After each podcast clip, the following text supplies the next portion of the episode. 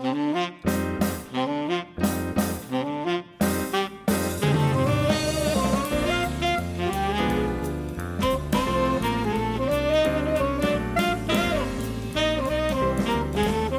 everybody, and welcome to this week's Conversation Street. This is episode. Oh, I've forgotten what number we're on. 526. 526. Hello, welcome, welcome, welcome. And welcome again. I'm Michael. I'm Gemma. How are you doing, everybody? We are here. Um, this is like, this feels like a long time since we've done a podcast last because we had an early one this week, didn't we? We had Charlie de Melo's interview come out earlier this week. Exciting stuff. Thank you so much, everybody, who gave us some lovely feedback on that. It was uh, it was lovely having Charlie on the show, wasn't it? One last time. Um, Oh no. I well, one last time for an interview. He certainly, um, he certainly was very generous with his time, considering it was the last, you know, big interview he was going to do with the show. We ended up, we were just talking for like hours at the end, weren't we? And we, we, we cut snippets of it and used that as the interview. So thank you very much, Charlie. And if anybody hasn't, um, hasn't gone on to, to YouTube to go and give that a watch yet, please do because it's very lovely, and you can see him modelling our lovely Conversation Street T-shirt and the bottle as well. He had the bottle, didn't he? And um, this is uh, something that a few other people have been um, receiving in the post this week. Yeah. Yes, that's right. We've been sending out our Patreon. What are they? Top tier rewards Yes. for people who have been with us for um, six months or more. Six months. But as we have said in the past, we can't get them all out at once. We're, No, look. Yes, We- we, are we- sending if- them out. yeah, we're sending them out. We've sent out a selection this week, but if you haven't got yours yet, don't panic. Don't panic. It's coming. It will come. It will. It will come. You just have to wait a little bit longer. Now we've got. Speaking of special guests, we also have a very special guest on the podcast this week, don't we? In fact, we have them right here with us. Gemma, Yeah. who is our who is our who is our special guest this week. Well, they got a shout out, didn't they? Was it this week? yes, it was this week. That's why we're doing it this week. We got a shout out this week because, as we all know, Summer is a very studious child and uh, she's always been very clever and intelligent. And one of her most epic contributions to the field of science and robotics. As Mary reminded us this week, was was Summer's robot. So we do actually have Summer's robot here today to say hello to everybody. So um, hello, Summer's robot. How do, Chuck? How do? How do yourself? Lovely. So good to have you. Can, tell us a little bit about yourself, please. I am Summer's robot. I am a feat of engineering. Eh, ah, I'd say marvel of engineering. Absolutely, I Really, because I, mean- don't know how he's speaking when it really is just a biscuit tin with It's eyes not on all it. this time. It's looked like a biscuit tin with mardy eyes, with with droopy eyes. Sorry, but uh, actually, I think they are quite mardy. So it's a little bit mardy. Anyway, so Summer's robot is here with us today, um, and, and is going to be commenting on this week's episodes as well, possibly. So um, I don't know. I'm, I'm looking forward to, to, to hearing that. I mean, a little bit of preview. Summer's robot. What did you think of this week's Coronation Street? What a load of bobbins. Oh, controversial. I, I think that, that Summer's robot is not over over Imran dying yet, but um, maybe we'll get persnickety. onto that. Yeah, maybe maybe Summer's robot's just in a bit of a bad mood. Anyway, um, time for a quiz, Gemma. Have you got a good quiz for me this week? I've got things that happened between the 6th and the 10th of June in the years ending in a 2 and a 7, and I sourced the information from coronationstreet.fandom.com. Of course you did. Yeah, I did. So, question number one. Mm-hmm. Um, 6th of June 2007, which character dies from injury sustained in a car crash? 2007. What was the date? 6th of June. Oh. Don't make out that that's significant to you in any way. You don't know what you're talking about. You don't know about Coronation Street. Was this was this a car crash on the program? Would be a bit boring, wouldn't it, if it wasn't? God, I can't really think. I've got no idea. The Summers robot know the answer. Um, no, I don't, I don't think. Uh, what do you think? Leo. No, it wasn't. Wasn't Leo. Leo's no, not. Leo's not even in it. Leo's not even in it. I don't know. You'll have to. Uh, you'll have to tell me, Gemma. Who, who Why was it? does Summers robot know the word Leo? I think that is. I think Leo's his favourite character. Possibly. I don't know. I have to wait till the character to Oh, I find out if that's true. But um, I Right, don't I'll know. I give you a zero, and the answer is Paul Connor. Oh yeah, of course, Paul Connor. I can't believe that we've missed that one. Yeah, because we watched that just recently, didn't we? Daft Apeth. Yeah. Da- Daft Ape. Daft Apeth. Sorry, Right, so much 6th robot. of June 2012. Who takes Maria for a meal out at the bistro, kindling a new romance? 2012. Maria at the Bistro. Oh my gosh, this is terrible. This this week. It's because you spent all that time programming Summer's robot. I've been doing I my think- robotics this week. It's, think my, really my, she my done been this. emptied. Um, who who did Maria? was it was it Marcus Dent? Was Marcus, yes. Yes, fantastic. Good job. Thank you, Michael. Next question, please. Are you just talking in your own voice, pretending to be Summer's robot now? Thank you, Michael. I'm not. No, I'm. Summer's Robert can speak for itself, can't you? Affirmative. Yeah, exactly. so it's fine. I don't Such need that. Stupid idiot. 7th of June 1982. Which house does Len finish building? Um, number seven, Coronation Street. He finished Correct. building them. 7th of June 2002. Where does Sam Kingston leave to go to? Not got a clue. No idea. I'm surprised Summer's robot doesn't know how to say Blackpool. No, he hasn't been programmed. He's learning. He's a learning robot. Oh, God, He- no. He, he, he's he's but but it doesn't need programming anymore. It's got to a stage where it's um it's learning itself. So No, I don't agree with that. We I shouldn't- programmed a couple of phrases in, but I think you know as time goes on, it might just um, become even more self-aware. It's like I mean, it enjoys idea. Coronation Street, so I don't like the idea of that. no, it's fine. It's fine. It, you know it's going to kill us and take over the podcast. LOL. Oh, That's one that Summer put in there, oh, obviously. God. Well, she is quite the card. Okay, he goes to Ibiza. Okay. Se- 7th of June 2017. Why does Tracy get a nine month suspended sentence? 2017. That's what oh, I just oh, said. I know. It must have been the Victoria Court fire. Is that right? I mean, it was, no, Yeah. there can was- you tell me what she what she set did? fire to Carla's flat and caused the deaths of inadvertently of Maddie and Cal. Is that No, right? no. What? You were getting ready to press something then. What were you going to I press? wasn't going to press anything. Oh, Summer's me- robot speaks for itself. Thank you. What was Summer's robot about to say? I don't know what were you about to say, Summer's robot. I don't know. Do one.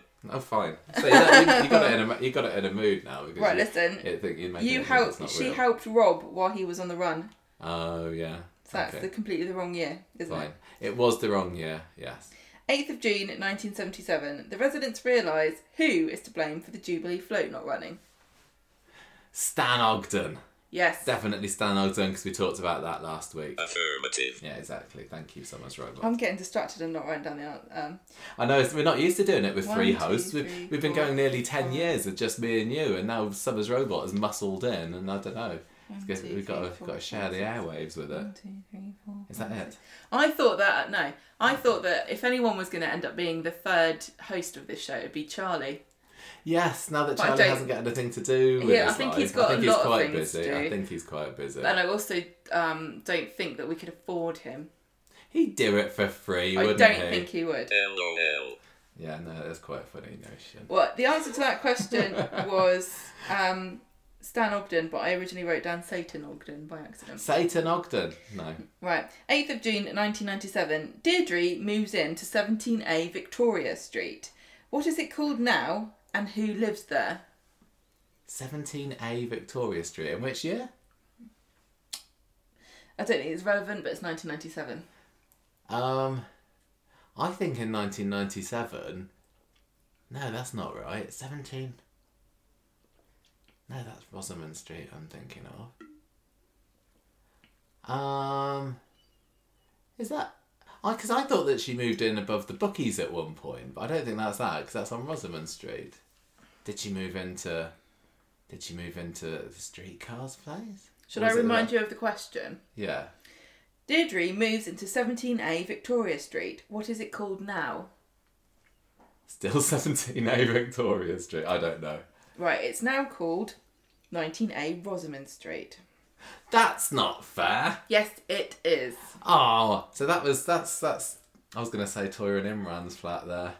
So sad. Um, who Just lives Toyah's there flat. now? Toyah. No. What? Sam and Billy live there with their robot. Oh my gosh! Oh, this is your this is your flat. But was robot. How could I get that wrong? Affirmative. I'm sorry. I, I, I Um, should have asked you to uh, to help me with that one. Can you tell me how many residents have lived there? no, you made this too difficult. Whatever number of residents that have lived there. It's quite funny it, because it's more than you might think, considering. Well, you know, you got you got your Billy, you got your Summer, you got your Todd, you got your Paul. Summer's robot count as a resident. No. Oh, well, that's not really fair. Um, you've had Um, Owen Armstrong has lived there. Anna Windass has lived there.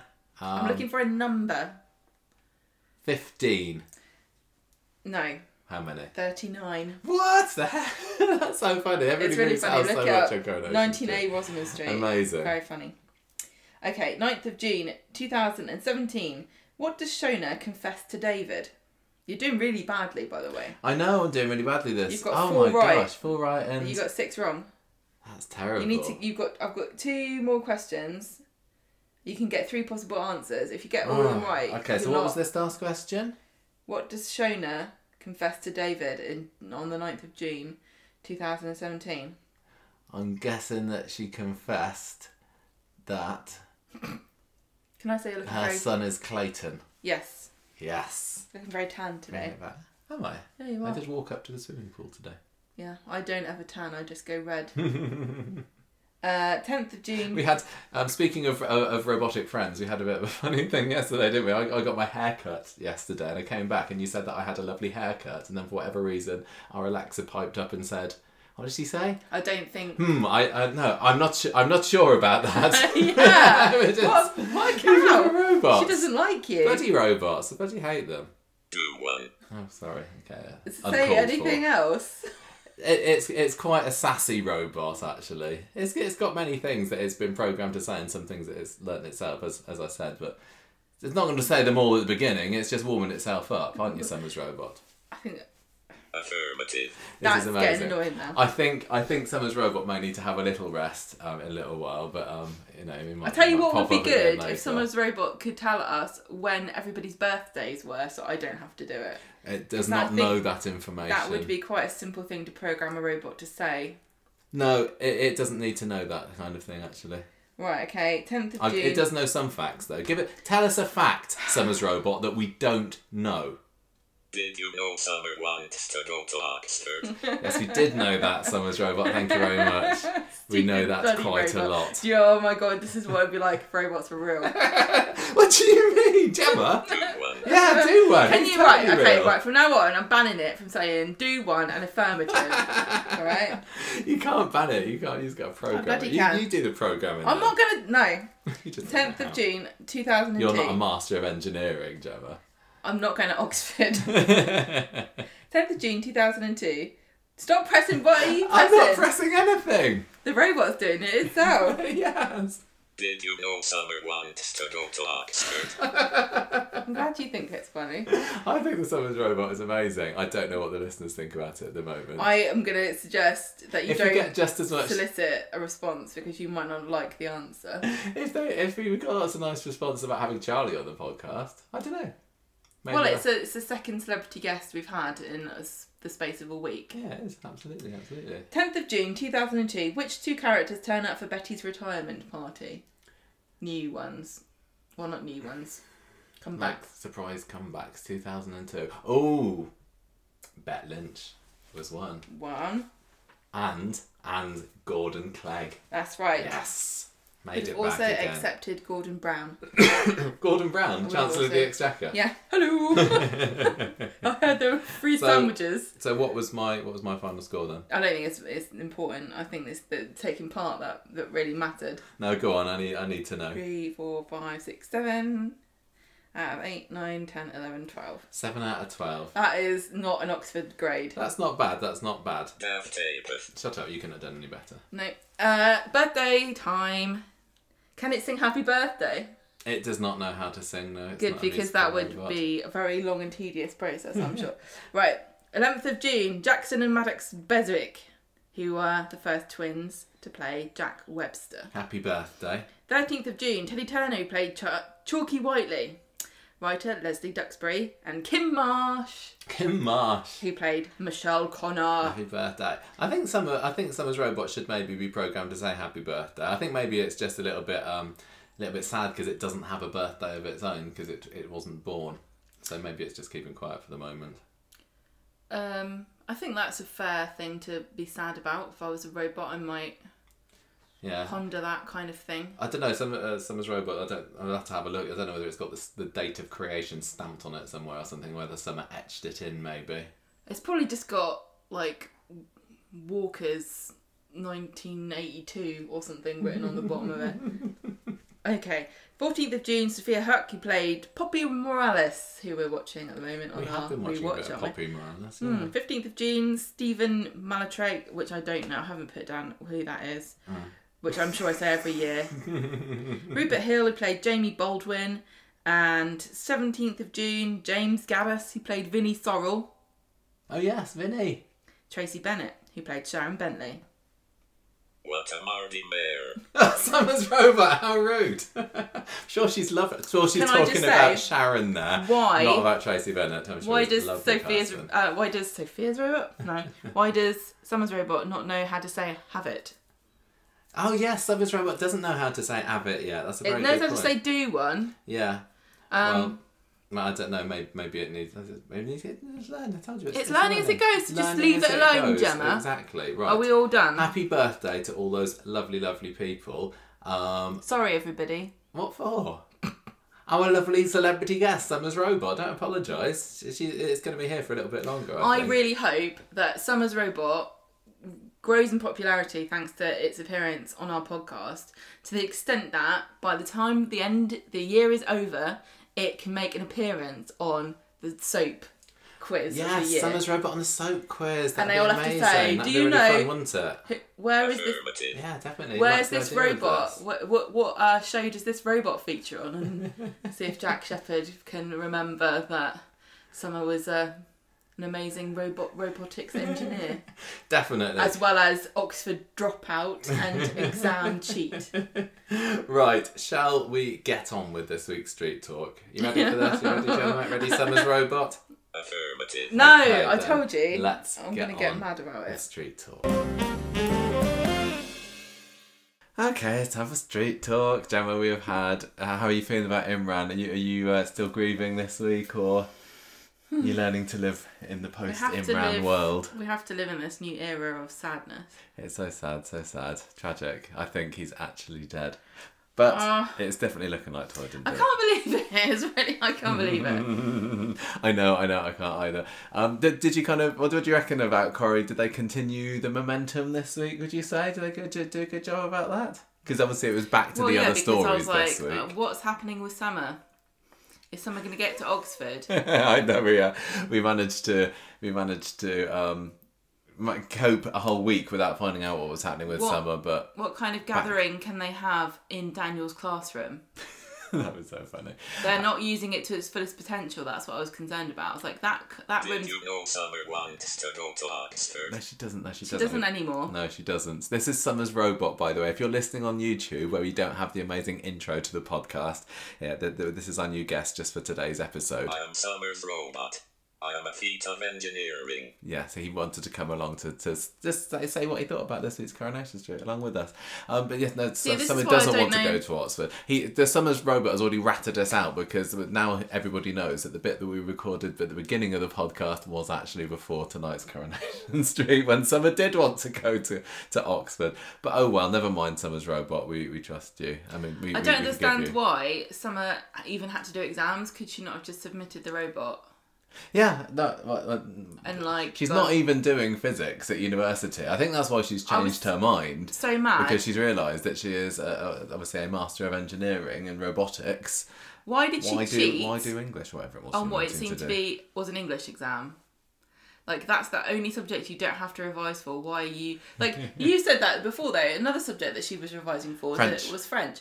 Like we, I did English, you did French at A level. Yeah, yeah. You don't revise those subjects. If you need to revise those subjects, you ain't getting into Oxford with them. I would have thought that you still could revise for English, like you know, learning where all the quotes are. What's Learn what quotes? the quotes in your books and stuff? Is that not what you do in your English A level exams? You don't need to. Oh man, Grief, acceptance, and other themes. I can't believe, like, literally, if you can argue, um, what's the word? Convincingly, you can write any anything down. You can literally write anything down as long as you can BS your way through to explain why you think the theme of Sense and Sensibility was futurism. If you can do that, you can get a mark for it. What would- Surely you don't need to sit there and go, oh, oh, what was Jane Austen's Emma? No, was it about? I don't know. Um, I know what it was about. Fagging and shagging. Yeah, that is right. That's what it was about. Summer's Robot. You're right. Um, what were the themes of this week's Coronation Street, Gemma, our English graduate? What? What were the themes of this Um, week's Coronation Street? Loss, grief, Yeah. milk, caramel. Caramel uh, milk paint. I don't think that's the theme. About um, uh, what are the the theme Bullying. of longing for the south coast, which I totally get. As we live here, it is a tropical I. I would say deception as well. There's a little bit of that this week as well. Um, I'd say um, appearances can be deceptive because sometimes you look at Adam's hair and you think, what's wrong with him? sometimes you look at it and you think, yeah, there's something wrong with it. Adam's hair is like. Adam's hair, I'm trying. like, I'm trying not to mention it, but you you can't really. Not Adam's hair it cannot even commit to continu- continuity in one episode. Like, at the beginning of Friday's episode, it was like in a big quiffy wave, and then like halfway through, it was like, nope, curly. It's because they're allowed back in the makeup chairs at Coronation Street now, Oh, isn't it? They're not no. doing their own. The, Hang on a current, the makeup people are going, I'm going to work my magic. Look at this No. on Adam. Look at this on Gary. Look at this on David. They've all got these amazing whoofs. No, that's being rude to the to the hair people because I'm sure they can pick a style and stick to it. Hmm. But Adam's hair can't. Know, it's untamed and wild. It is, isn't isn't it? It's Heathcliff of hairs. right, we need to get on with this. So our stories for this week, we are going to start off. What was that? I just, I just. Mad at Adam's hair? Mad that we have to talk about this week's Coronation Street? Imran's Or- dead.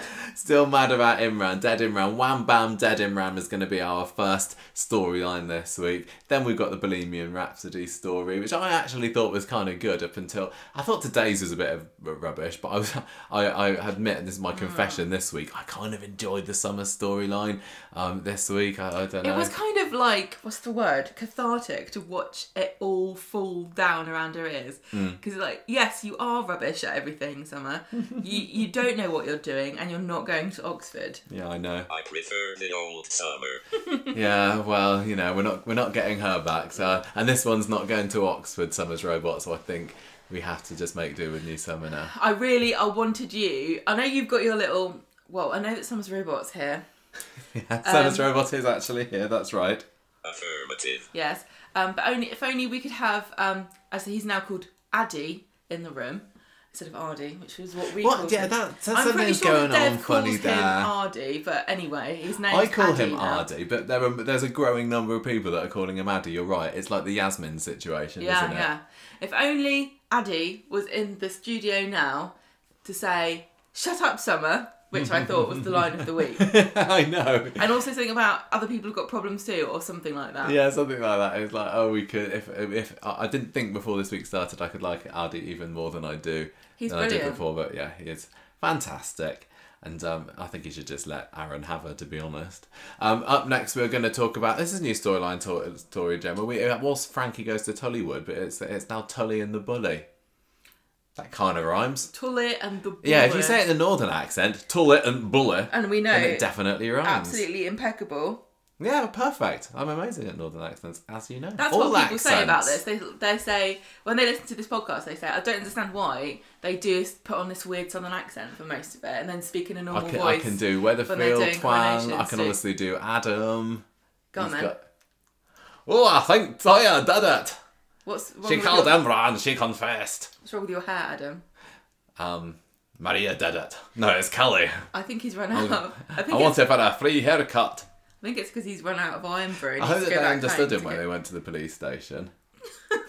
they, were, uh, they probably We had to to change. stop. They probably had to change it so they couldn't use the normal interview tape. They had to use the Scotch tape.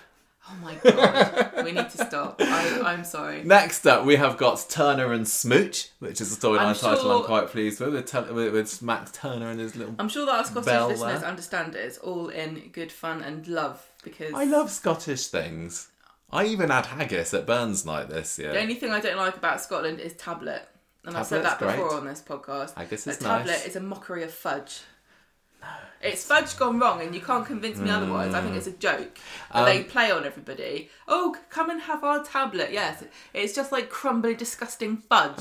It's nice. It's disgusting. It's delicious. No, it's horrible. Next up, we're going to be talking about Leo's home brouhaha, which is another one I'm quite pleased with. Thank you. And also the Cathy and Brian stuff's going to be in there as well. Biz and Phil, I don't have a storyline title Oh. for. um, because I can't think of what to say for because they, they just snuck into this this uh, tonight's episode. But oh well.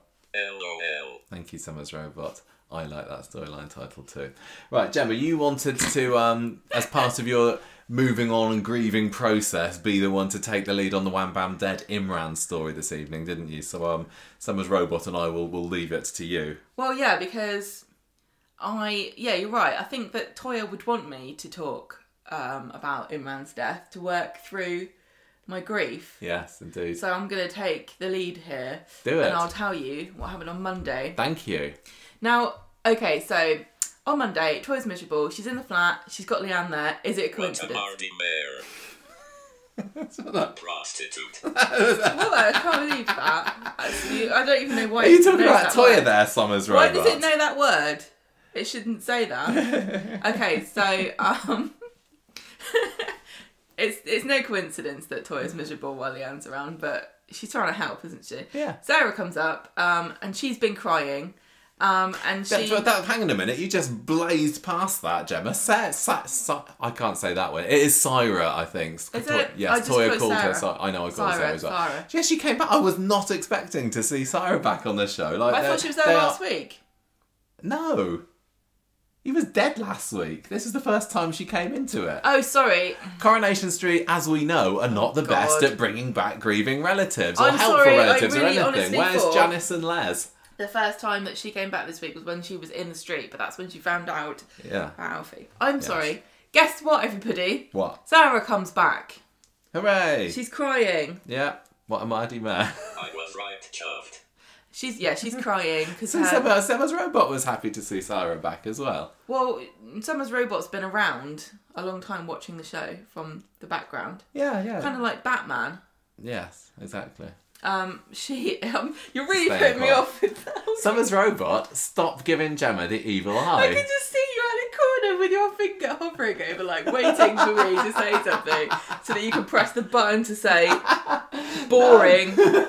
stop it. Summer's well, robot listen. is doing it himself. Okay. It, oh, so is Summer's robot a boy? Affirmative. Yes, he's a boy, exactly. Why is it a boy robot? Surely, surely, um, robots are non-binary. no, no. Surely they live beyond. I think they do use the binary system. They do, actually. yeah, that's right. If there's anything that's bin- is binary, it's definitely a robot. Yeah, Yeah, okay. exactly. Right. If, if Summer's robot is a boy, does Summer's robot have a name? Do you have a name, Summer's robot? Half tape. Oh, I think you just said the wrong thing. you meant to say. Dirk. What the hell are you doing? Summer's You're robot is called Dirk, apparently. I'm into. I'm into. People are switching off this podcast in droves at the moment. This is all your fault, um, Summer. Um, no, Summer's robot. So you go and go upstairs I- and listen to your tapes or something. Can I do? Yes. So, um, yeah, so she's learned that her son is dead. So actually now she is the lone Habeeb, isn't she? Her Yes. her her husband died, her daughter died, now her son is dead. Actually, she's not the lone Habeeb because she thinks, well, no, Alfie is her her grandchild. Yes. So Toyah must be a bit jealous, really, of Sarah because at the end of the day, she's always going to be related to Alfie. And here's a spoiler for everybody listening who thinks that it's going to turn out that Kevin is secretly the father of Alfie. Mm-hmm. The baby was cast specifically to be uh, Imran and Yes. um, Abi's child. Yes. So just so you know, Yeah.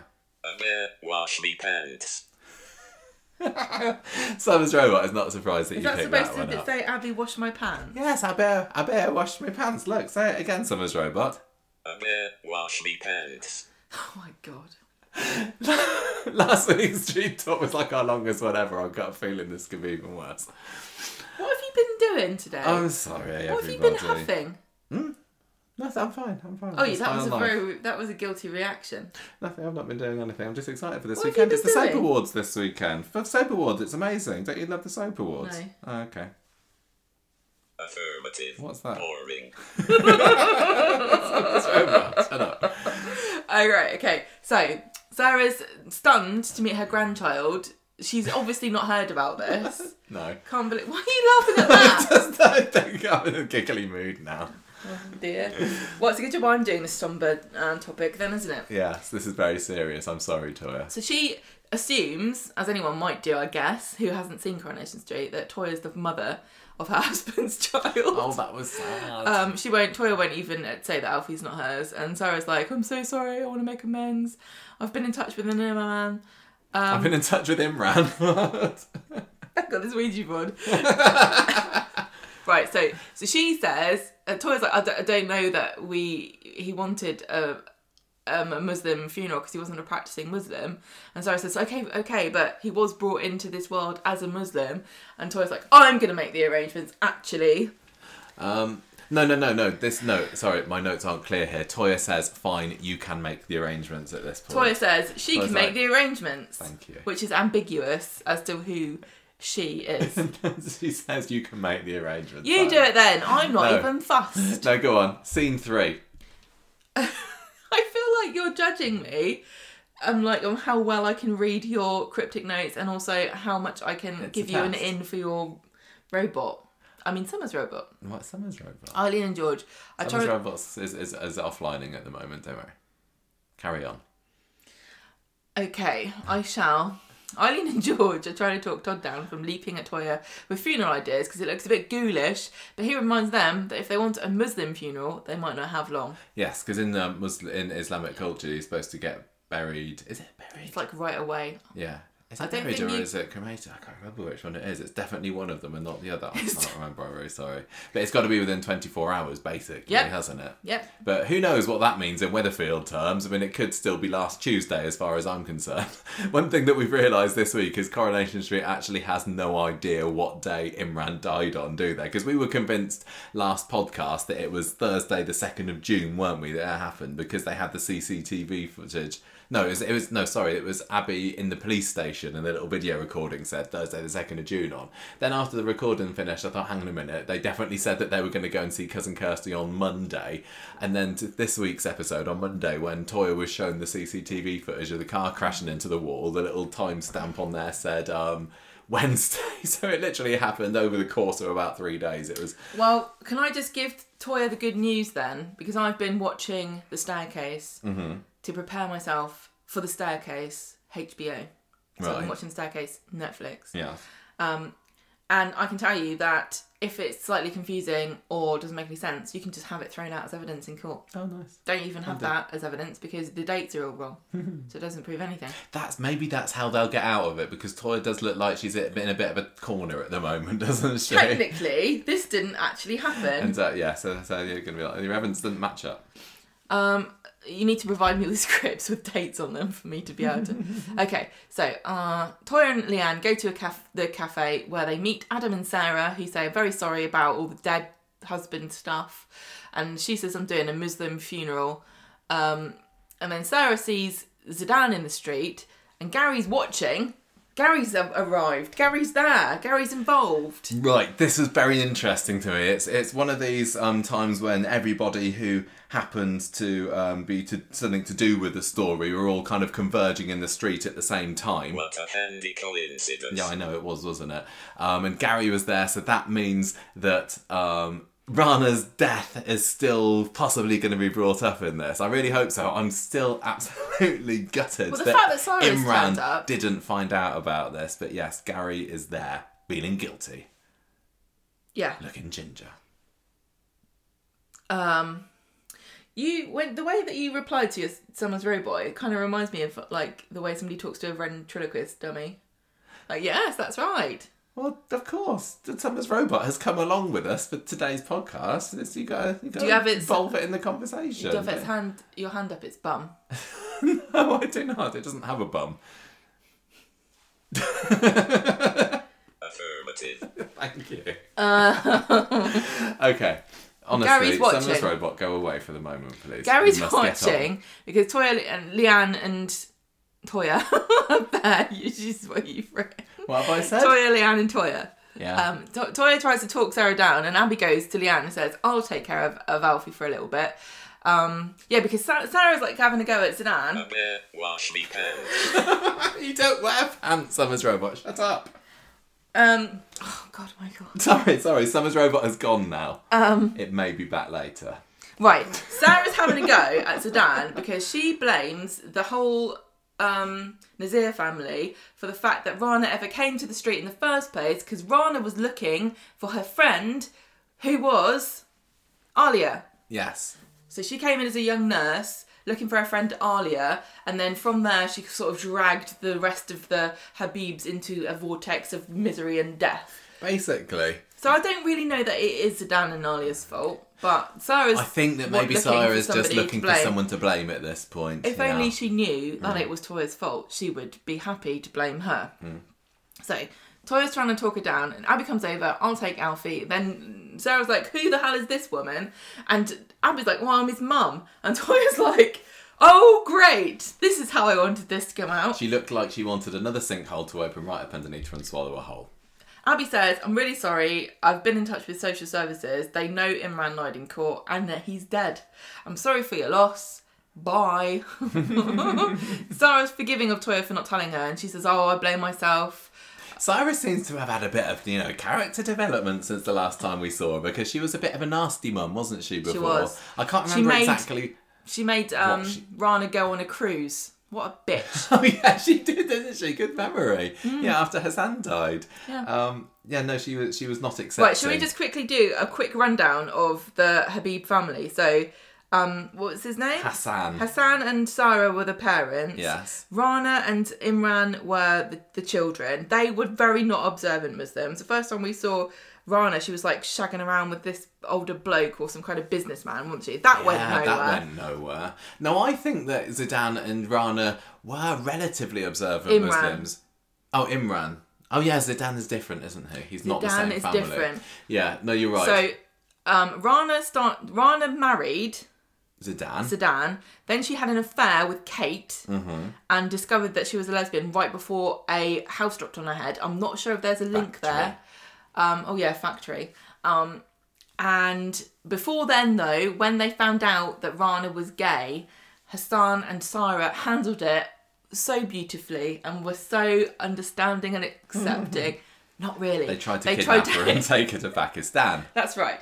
And then um, Hassan died um, not before On his birthday. um, Sarah insisted that Rana tell him on his deathbed in hospital that she definitely wasn't gay after all. It was all just a big mis- misunderstanding. And honestly, I went to an all girls school. It happens all the time. um, so, and then after uh, Rana died, um, did did Imran just kind of disown them and say this is all kind of your fault? I can't remember. They didn't part well. No, I can't And now remember. Sarah's come back. I think basically that. but they kind of yeah they, they haven't spoken to each other for a long time. No, which was all really gutting when Toy was like, "Oh, this is your granddaughter and everything, a grandson." Sorry, I felt really bad for Sarah, despite I being a raging cow. Uh, but no, it was nice to see that she'd she'd turned a leaf. And she's saying, "Oh, you don't have to have a Muslim funeral if you don't want to, and so on. Just call me when you know." if anybody has been listening to the podcast long enough and has got a memory like an elephant, you will know that Sarah saying "call me" is absolutely hilarious to to, to us. Mm-hmm. You write in and tell us why. yeah. That'll prove how great fans of this podcast you are. Sarah goes off, and Gary comes over and tells Toyah that he's sorry for her loss. But then she gets arrested for causing death by dangerous driving, and everybody's sympathy immediately runs out. she leaves Alfie with Leanne, and Adam says, "Don't worry." I got it. How does he say it? Um, No, it's not fair on on anybody. Social services lady comes down the flat, and by law, they have to take Alfie into emergency oh foster Oh my care. gosh, that was and Leanne was great. Leanne was just a lioness, a lioness this week. I loved her. I know a lot of people really hate. Prostitute. You're never gonna let it drop, so it's A lot of people. Why did you program that in? because I knew that we'd be talking about Leanne on the podcast, and I thought that Summers Robot might want to have something to say You- about you shouldn't her. say that. It should say sex worker. Oh, escort. So Leanne, or Lady of the Night, Lady of the Night. Summers Robot is old school. Summers Robot is not politically correct. No, exactly. Totally not politically Oh correct.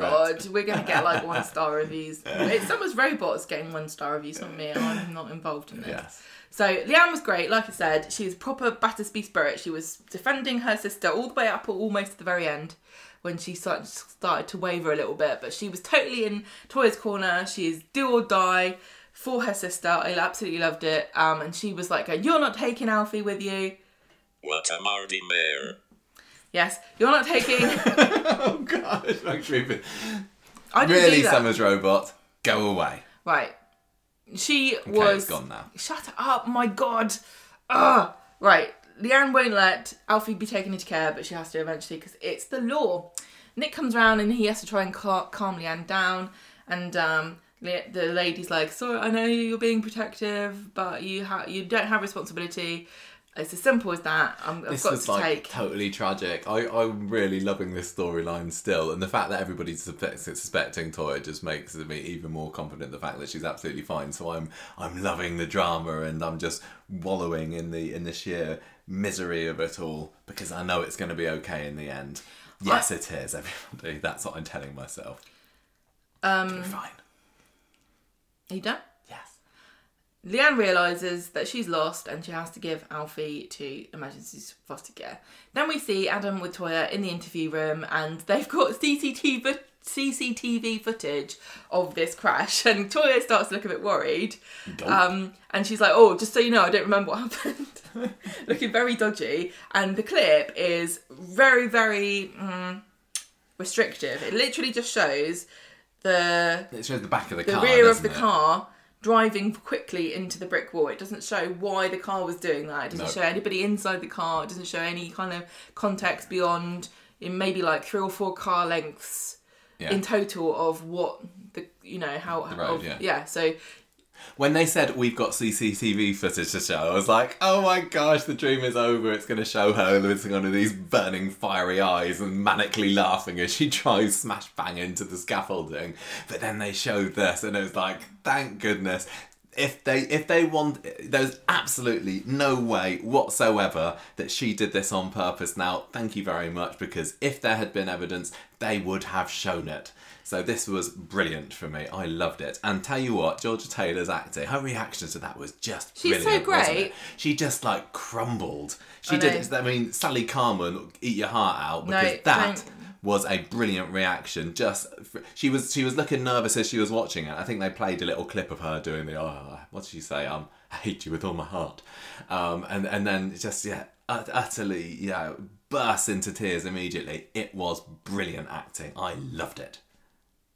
That's what I have to say about that. Over to you, Gemma. Um With there in the notes. so she sees it, she cries, she says, I don't remember that. I loved Imran. I would not do anything to hurt him. She gets let out, she goes to the bistro and she realises that Alfie's gone. He's been taken by somebody. So she tells Leanne that she wants to go away, she wants to get some get get away from everyone. And Leanne says, No, you, uh, it's gonna look really suspicious if you leave. You've got to stay here and I'll support you. Then Adam tells Sarah what's happened and she says, How are you doing? Are you okay? And he's like, Not many people ask me if I'm okay, but thank you. Hashtag speak and save. Yeah, yeah, yeah. Of course, you would have been programmed to say that, Summer's robot. Um, he's struggling with Imran's death actually, and so Sarah supports him. But in what? What is she gonna do? He's gonna go there, there, my darling. You'll Yeah. be okay. You'll be- it's all right, I'm just my gonna. I'm just gonna lie down all sexy with my legs in the air on the sofa Ugh. like before. Let's Nobody try for another wants to baby. hear about that. Thank you very much. so later on, Leanne gets a message from Toyah saying, "I've already left. I've gone to stay at Kirsty's, and I'm never coming back." Yes, and that's the final scene on Monday's episode, isn't it? Her driving off in the back of the taxi, and I thought, no, does this mean we're gonna have? Georgia Taylor hasn't been working hard enough to go on a Weatherfield Wayfarer break. Thank you very much. We need to see her like every single episode for the next six months. Thank you very much. Fortunately, we did because Wednesday there was a bit of a twist, wasn't there, towards the end. Back to Wednesday, Gemma. What's going on? People are talking and gossiping about about Toyah, and uh, Nick and uh, Leanne are worried because she hasn't shown up at Kirsty's. we totally missed this when we were watching yesterday, didn't we? There was this little scene where Nick and Toyah were talking and walking down the street, and I was like, "What are they saying? Oh, they're probably not saying anything important here because sometimes at the beginning of the episodes they just do Just do a general. recap. What did you have for breakfast? Two slices of toast and a pot of tea. But they were actually giving some quite crucial to the plot information that Toyah hasn't turned up at Kirsty's. And to be fair, they, I think they probably mentioned it a couple of times throughout the episode, but because I didn't hear that, I just blocked it all out. So at the very end of the episode, it's like, wow, it's an amazing twist. She's not at Kirsty's after all. But if you'd have been paying attention to everybody, unlike us, you'd have known that straight away. But anyway, never mind. Um, it just means that Bernie's going to have to give her vegetable lasagna. Did she even make veggie lasagna for uh, for Toyah over in the end? I can't remember, but they had a little conversation about it, didn't they? Leanne says it's okay, don't worry about it, and then she just loses her rag again. Sorry, I'm taking over from you at the moment. She says, actually, Bernie, um, the toys are her cousins, so there. Um, Adam is is walking past and listening on with interest. So, so I'll pass back on to you. What happened next? Well, I thought they were just worried because Nick and Leanne are like, do you think she's just driven into another brick wall? Because she's got form Could, for could it have now. been. She has, yeah. So, for being a terrible driver. did you say Adam's listening? Yes, I did say that. Peter and Adam chat about Toyah and Speed Daal, and Peter's like, "No way, she wouldn't have done that." And Adam's like, "I think she might have done." Also, just so you know, um, I'm not actually her brief. I'm just uh, sort of helping her out at the moment because he's starting to get a bit doubtful about what actually really happened. And Zeedan's listening in, and he phones someone, and it it turns out it's Alya. I guess. Yes, He talks was. to Alya about what he overheard, and she says, "Oh, I don't believe, don't believe that. Toyah would never do that." And then Zeedan says that Sarah blames them for Imran's death, and he's like, "Look, we need to blame, we need to pin this on somebody else because definitely wasn't me. It was, it was Toyah because she drove into a wall." And um, the fact that she's left now looks very suspicious if it wasn't her that did it. So then Alya, this this whole thing was just like, oh, did you hear? Did you hear? Did you hear? Until it gets back to Leanne. So Alya goes to the bistro to talk to Leanne, who gets very defensive, very foldy army, very shouty, very uh yeah, well, thanks for nothing sort of thing.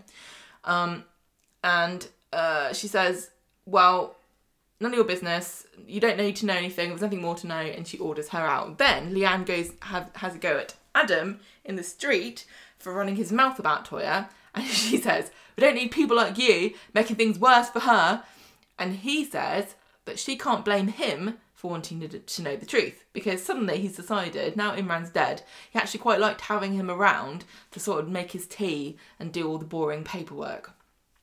Peter comes into the conversation, and Leanne immediately thinks that Peter's been slagging her, slagging Toyah off as well, and she drops off, says, "I'll flaming kill him," which is quite ironic because that's what Adam says that Toyah said about Imran, but maybe he just These. Battersbys just, you know, make death threats, don't they? They just. Yeah. Peter tells Leanne that they were just talking about um, the fact that Imran had rewritten his will, and um, Toyah's not all about money, so she wouldn't mind. She knows that now she's they've had a kid, or Imran's had a kid, then you need to rewrite your will and stuff. And Leanne says, um, "Listen, I know that you said."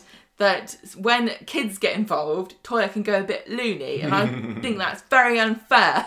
He's like, "Are you are you sure? Because is it not bit accurate?" And she's like, "No, never, definitely not." We have like five years worth of evidence towards this. I think you might be onto something there. Peter admits that maybe he might have mentioned something because of Susie. Maybe you know he might still resent her. What, that baby what Toyah stole from Eva? He says that Toyah would have done anything to get hold of, of that baby, and uh, she must have been in a state about the whole Alfie situation. Maybe she shouldn't have been driving. And Leanne says Toyah would never have taken a father away from her son, his son, and mm-hmm. now Peter should shut up. Yes. Shut up, Peter. Shut up, Peter. Shut up, Summer. Shut up, Peter, Yes. etc. Yes. I agree. Shut up, Michael. Sorry. yeah, thank you. Well done, Summer's Robot. You're really on the ball I'm there. glad that you keep saying it's Summer's robot that says that because I can do a really good robot voice as well. Go on then. Okay. I can do it. The whole, it's, it's almost. Can you do a robot Scottish voice? Can you combine the two? I. Leanne is looking worried at the back of the bistro, but she tries to make out to Nick that she's okay. All of these lingering doubts are getting in her mind, and she's mm-hmm. starting to think, yeah, actually, Toyah does go a bit crazy when you wave a baby in her face. I remember that they used to say that she had baby rabies on that podcast that talks about her sometimes. so, um, the final scene. Hang on, no, you've moved it down. Sorry. Sorry. I'm, Um, I'm note fiddling. So when the bistro shut, Nick talks to her and and she's like, "I'm starting to worry about this. Um, what she did do on purpose? What she wanted to punish Imran or harm herself or do both at the same time?" What? And then the final scene is when we discover where Toyah actually is, and she's not with cousin Kirsty. He's still waiting for them to arrive, going, Well, I've I've defrosted the veggie lasagna again. I can't like- just freeze it again. Mum, I think I should put the cling film back on this these cucumber sandwiches because this is like the third day in a row that they said they'd come. Does Kirsty live with her mum, does she? Kirsty and her mum, yeah. And and whose brother or sister is this? Um, Janice's or Les's? It's Janice and Les's um, friend from prison who they call Auntie Oh. Monica, whose daughter is Kirsty. Right, I get it. That Yeah, makes you know, sense. That's why Kirsty, Monica's kid. Kirsty in all Yeah. these years. Yeah. Yeah, yeah. Um, she's crying. Toyah is at home in the flat, alone by herself. Nobody in her bed, nobody in the crib.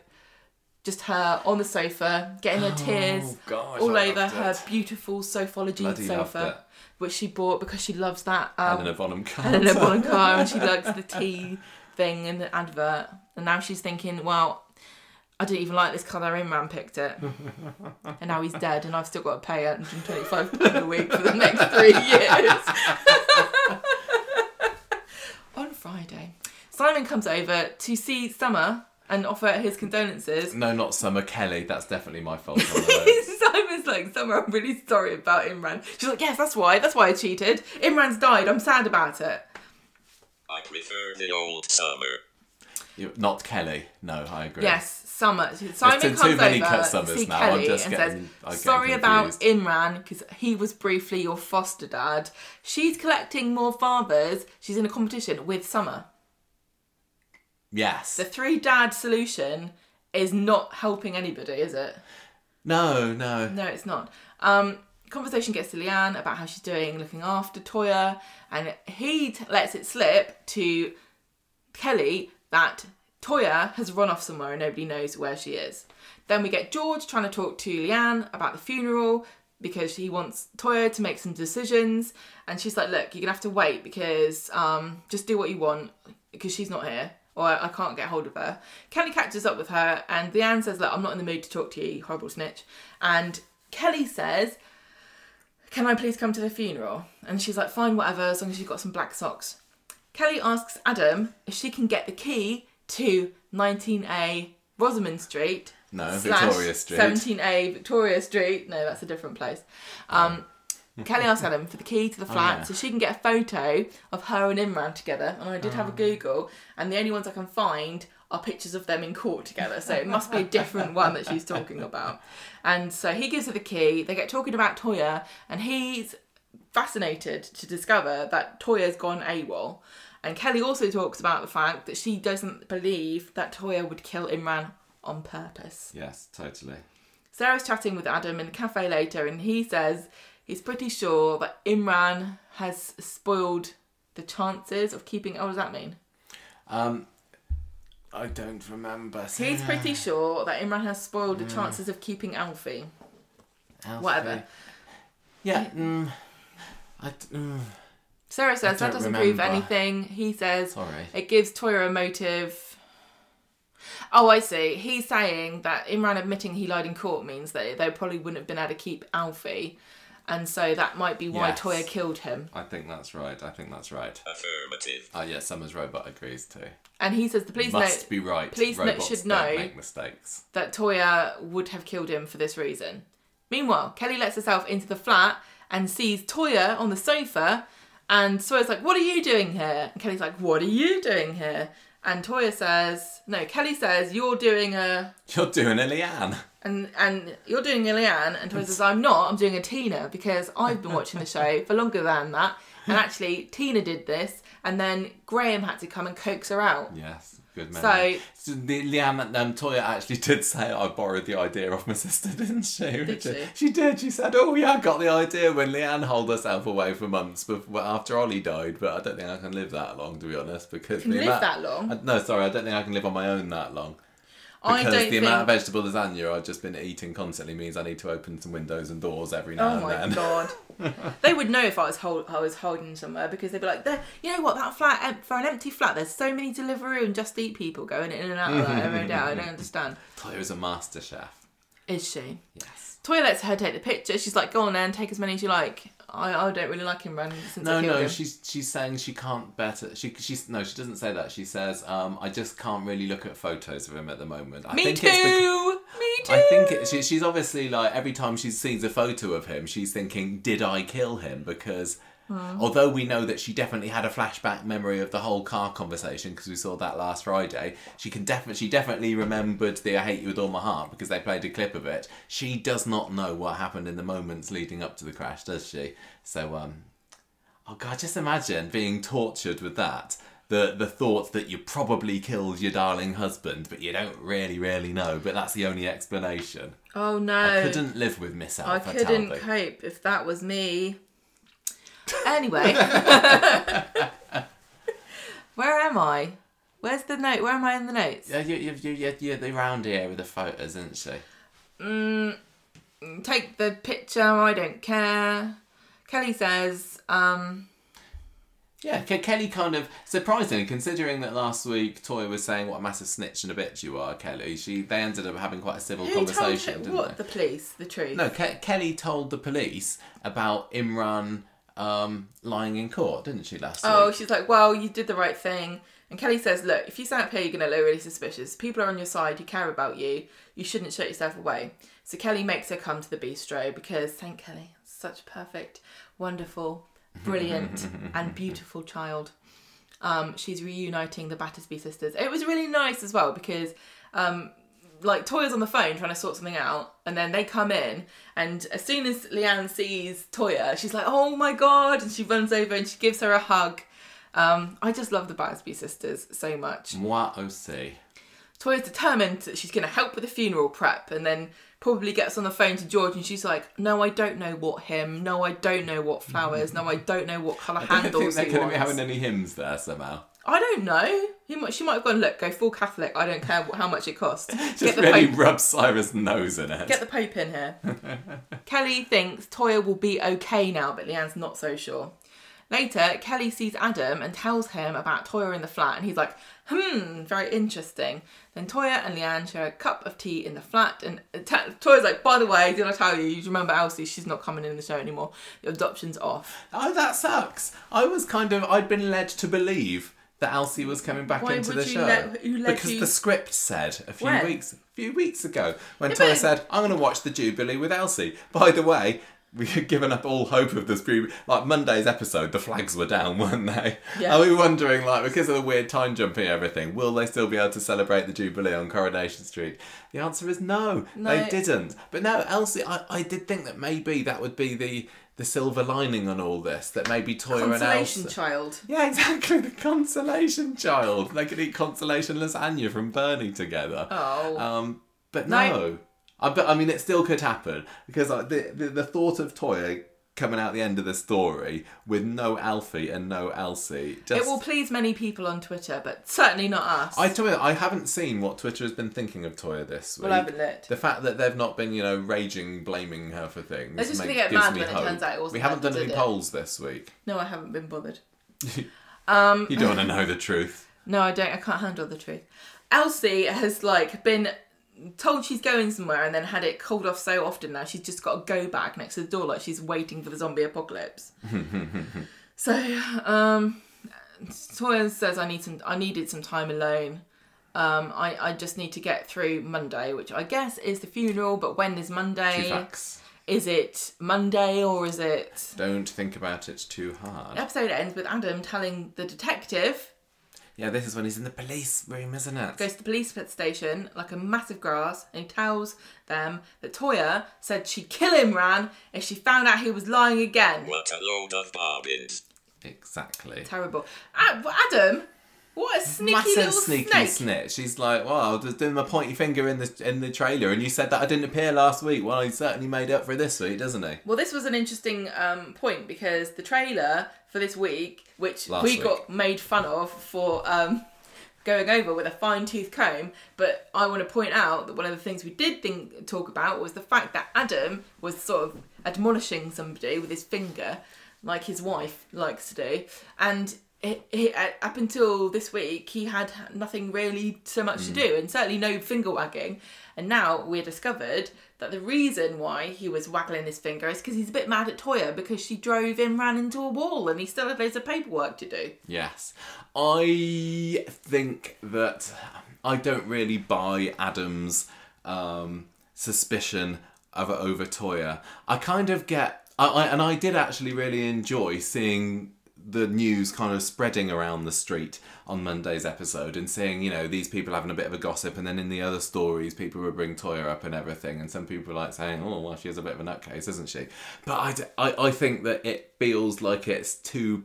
Um, plot centric what's the word plot driven having adam being the one that suspects her i i don't think i don't think he would you know he's he's got his heart set on this hasn't he um and i think that he he doesn't have enough motive and he was speaking you know to the police officer in the end of the episode saying well you know that's the motive well that's she got to have done it but i don't do, do you think do you, or do you think that it fits his personality and his relationship with those characters to immediately um do that to say that about Toyah.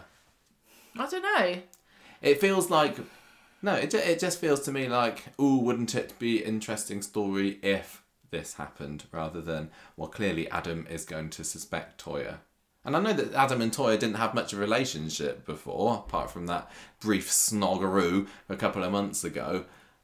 I, I, I didn't buy I it. just think that probably Adam maybe considers himself to be the only person left who is a strong advocate for Imran because, you know, he's the closest person left. Sarah's kind of estranged. She doesn't know the full story. Toyah's his wife. She probably killed him. Leanne's on her side. Everybody else doesn't know enough. It doesn't know Imran well enough to to be the advocate. So it kind of has fallen to him really. And I honestly don't think that this would be evidence because as I am now an expert on the law because I've seen the staircase, I know. And also, if this was a Johnny Depp trial, the guy would say, I mean, the detective would say, objection, hearsay. She did actually say hearsay, didn't she? Or she said something along I think she was just lines. going through her her um her playlist. playlist. Always Kym Marsh. She's like hearsay, S Club Seven, all the good Scooch. bands. Um, no, I, I, I the, the, the detective did say, oh, I don't know, uh, that that's. They can't. You know, people say that, don't they? And they do. I'm going to kill you, especially on a soap.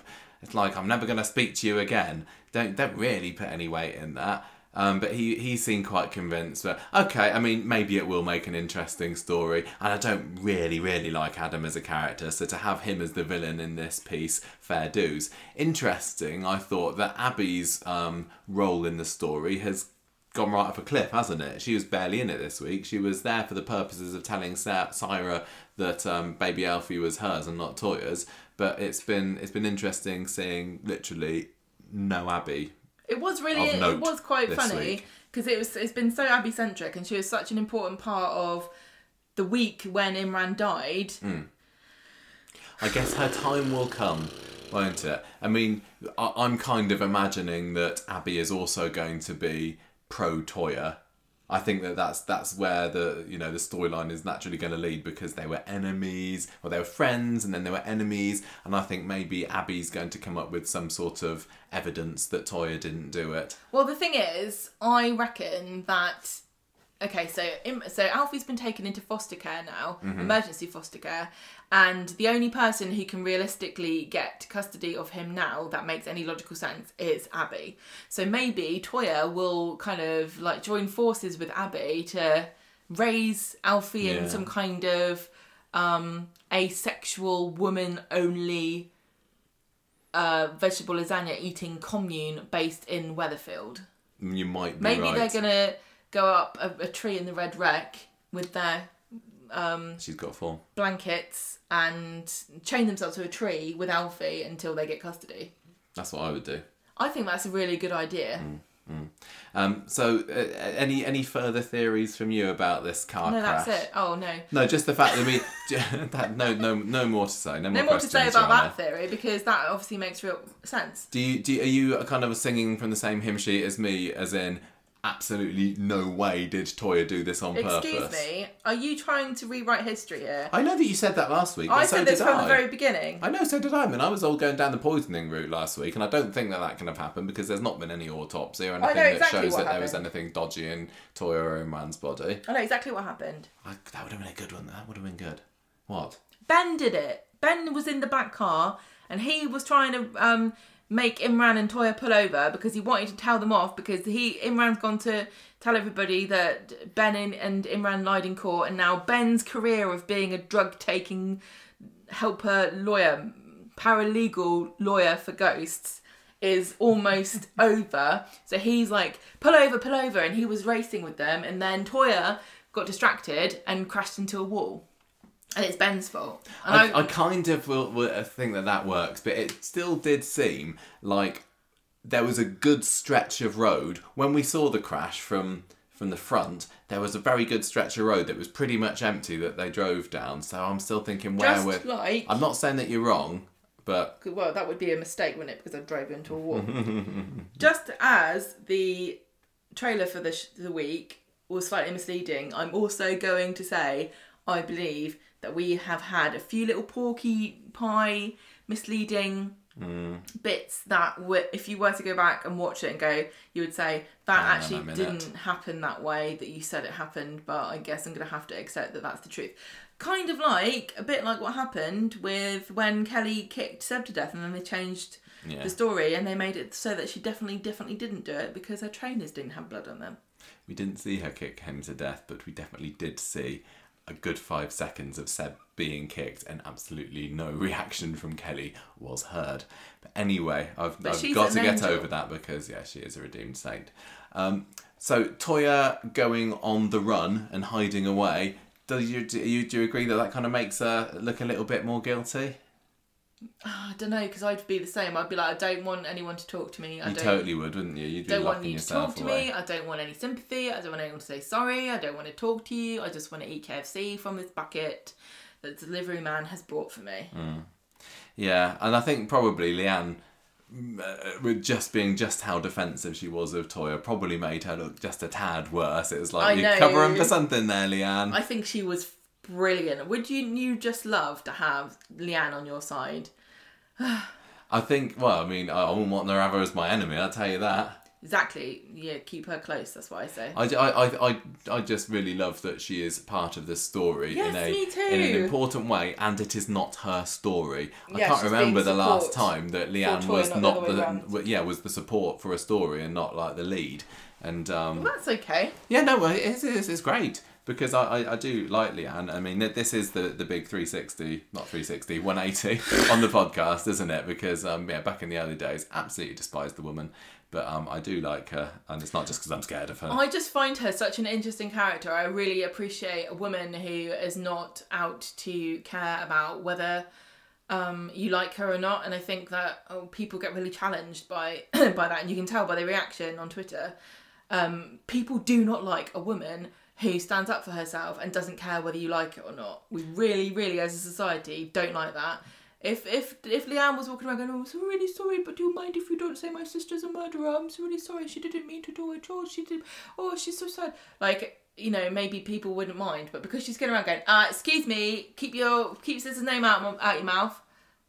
Keep hmm. my sister's name out of your mouth. Do you, do you see what I'm saying? yeah, yeah, yeah. Oh, I, I, I just love that I think it's she's the, great. the two sisters. She's so un- together. unapolog- unapologetically bitchy. Hmm. Love it so much. I also enjoyed that they brought Peter back into it for a little bit as well, you know, being Toyah's ex squeeze Well, I was as going to well. say, news alert, in case people haven't been listening um, and been watching Coronation Street for that long, Peter and Toyah, when Toyah returned to the show, like five years ago, she was secretly shagging Peter on the side. yes.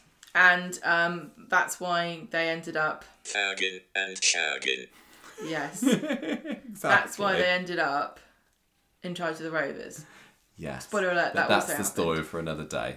Is when it? we re- when we reflect back on, on five years ago.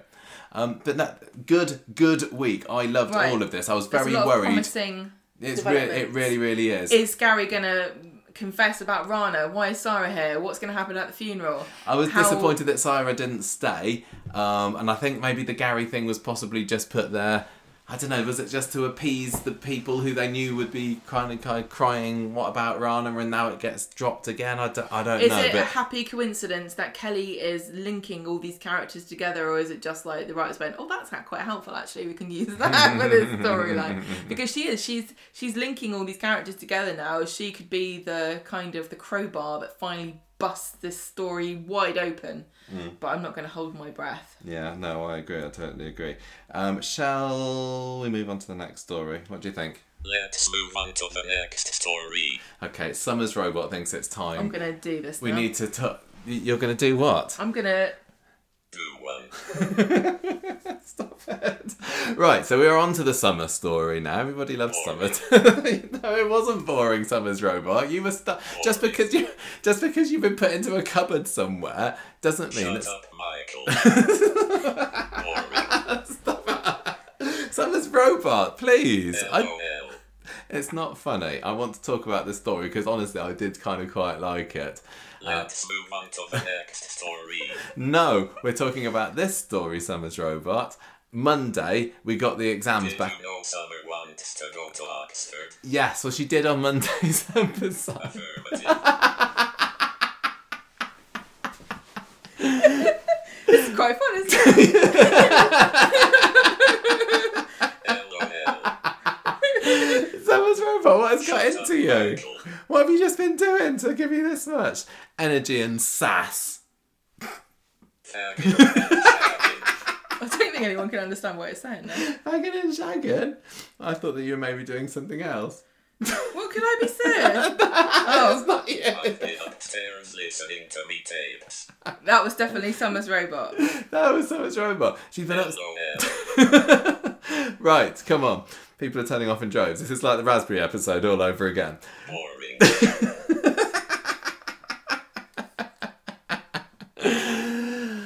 Okay, half term is over. Summer's robot has run out of battery. Go and charge yourself up for a little bit. Um, she's got her exams this week. She's just got her English one left, hasn't she? And the problem is, she had a bit of a whoopsie daisy last time she had another. Uh, uh, uh, uh, which exam was it? It wasn't a French exam, was it? Yeah, that other subject that she did. And now she's like saying, well, if I take this English exam, then they might say that I'm kind of okay, and then I'm not going to get extra extra sympathy marks for the other exam. But maybe if I don't take this exam now, they might find that I'm just being a complete um, chicken, and they won't pass me on either of them. Oh, what's to do? What's to do? I am feeling better after all. Um, so we also get a lot of Paul and Todd this week, don't we? Two thirds of the dad trio. And Paul's telling Todd that Summer's still thinking of doing the exam, but he thinks it's too soon after coming out of hospital. Here's a story for you that I heard today. I was talking to um, one of my colleagues at work, and um, she said that she knew somebody who was doing their A levels just the other week, who was also trying to get into Oxford, and he was sick in the middle of the exam. Did he? Was he sick on his paper? I don't know. I didn't ask her that much detail. What a stupid thing! What you just let all that interesting gossip go to waste? Um, I, I, yeah, I guess so. I was too busy just to say, all right, stop talking. This happened in Coronation Street. I literally told her that. What? So you you interrupted somebody's real life story about something that genuinely happened to a real life person that we could have used on this thing on this podcast to Well- tell them about Summer Spellman's fictional No, escapades no, with because she was saying I don't know whether they're going to be able to resit it, and I was saying that they probably will because this is happening in Coronation Street, which is oh, one hundred percent Oh, based in true fact That's- in real life. I think that they probably have got procedures for if people are sick in the middle of their A levels. So you went. So you told them all about this to reassure them. Yeah, and I And say it won't be as bad as this, I'm sure. Also, you can run your husband into a wall. You can't get away with it though. You might be able to. I'm keeping my eyes peeled. Anyway, um, we got Summer and Aaron going for chips over lunch break. Um, Wow, nothing really glad happened you wrote that there. I know that was key scene, scene of the week. um, and then she goes home later, and Paul's there, and he says, "Yes, me and Todd have been talking about you, and we'll never stop caring about you. They need to get another hobby. These guys, don't You need to they? get a dog or a cat or something.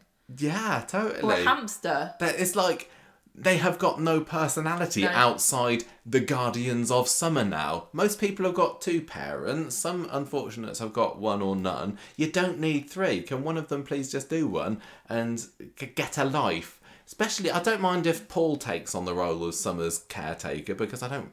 I'm not really that keen on the character of Paul, and maybe he hasn't got that much more going for him. But Todd can be so much more than just a guardian to Summer. Um, Anyway, although I he did have that cool funeral stuff this week, I suppose. That's which is cool, kind of yeah. funny. Well, the funny funeral stuff this week. Funny funeral. Yes.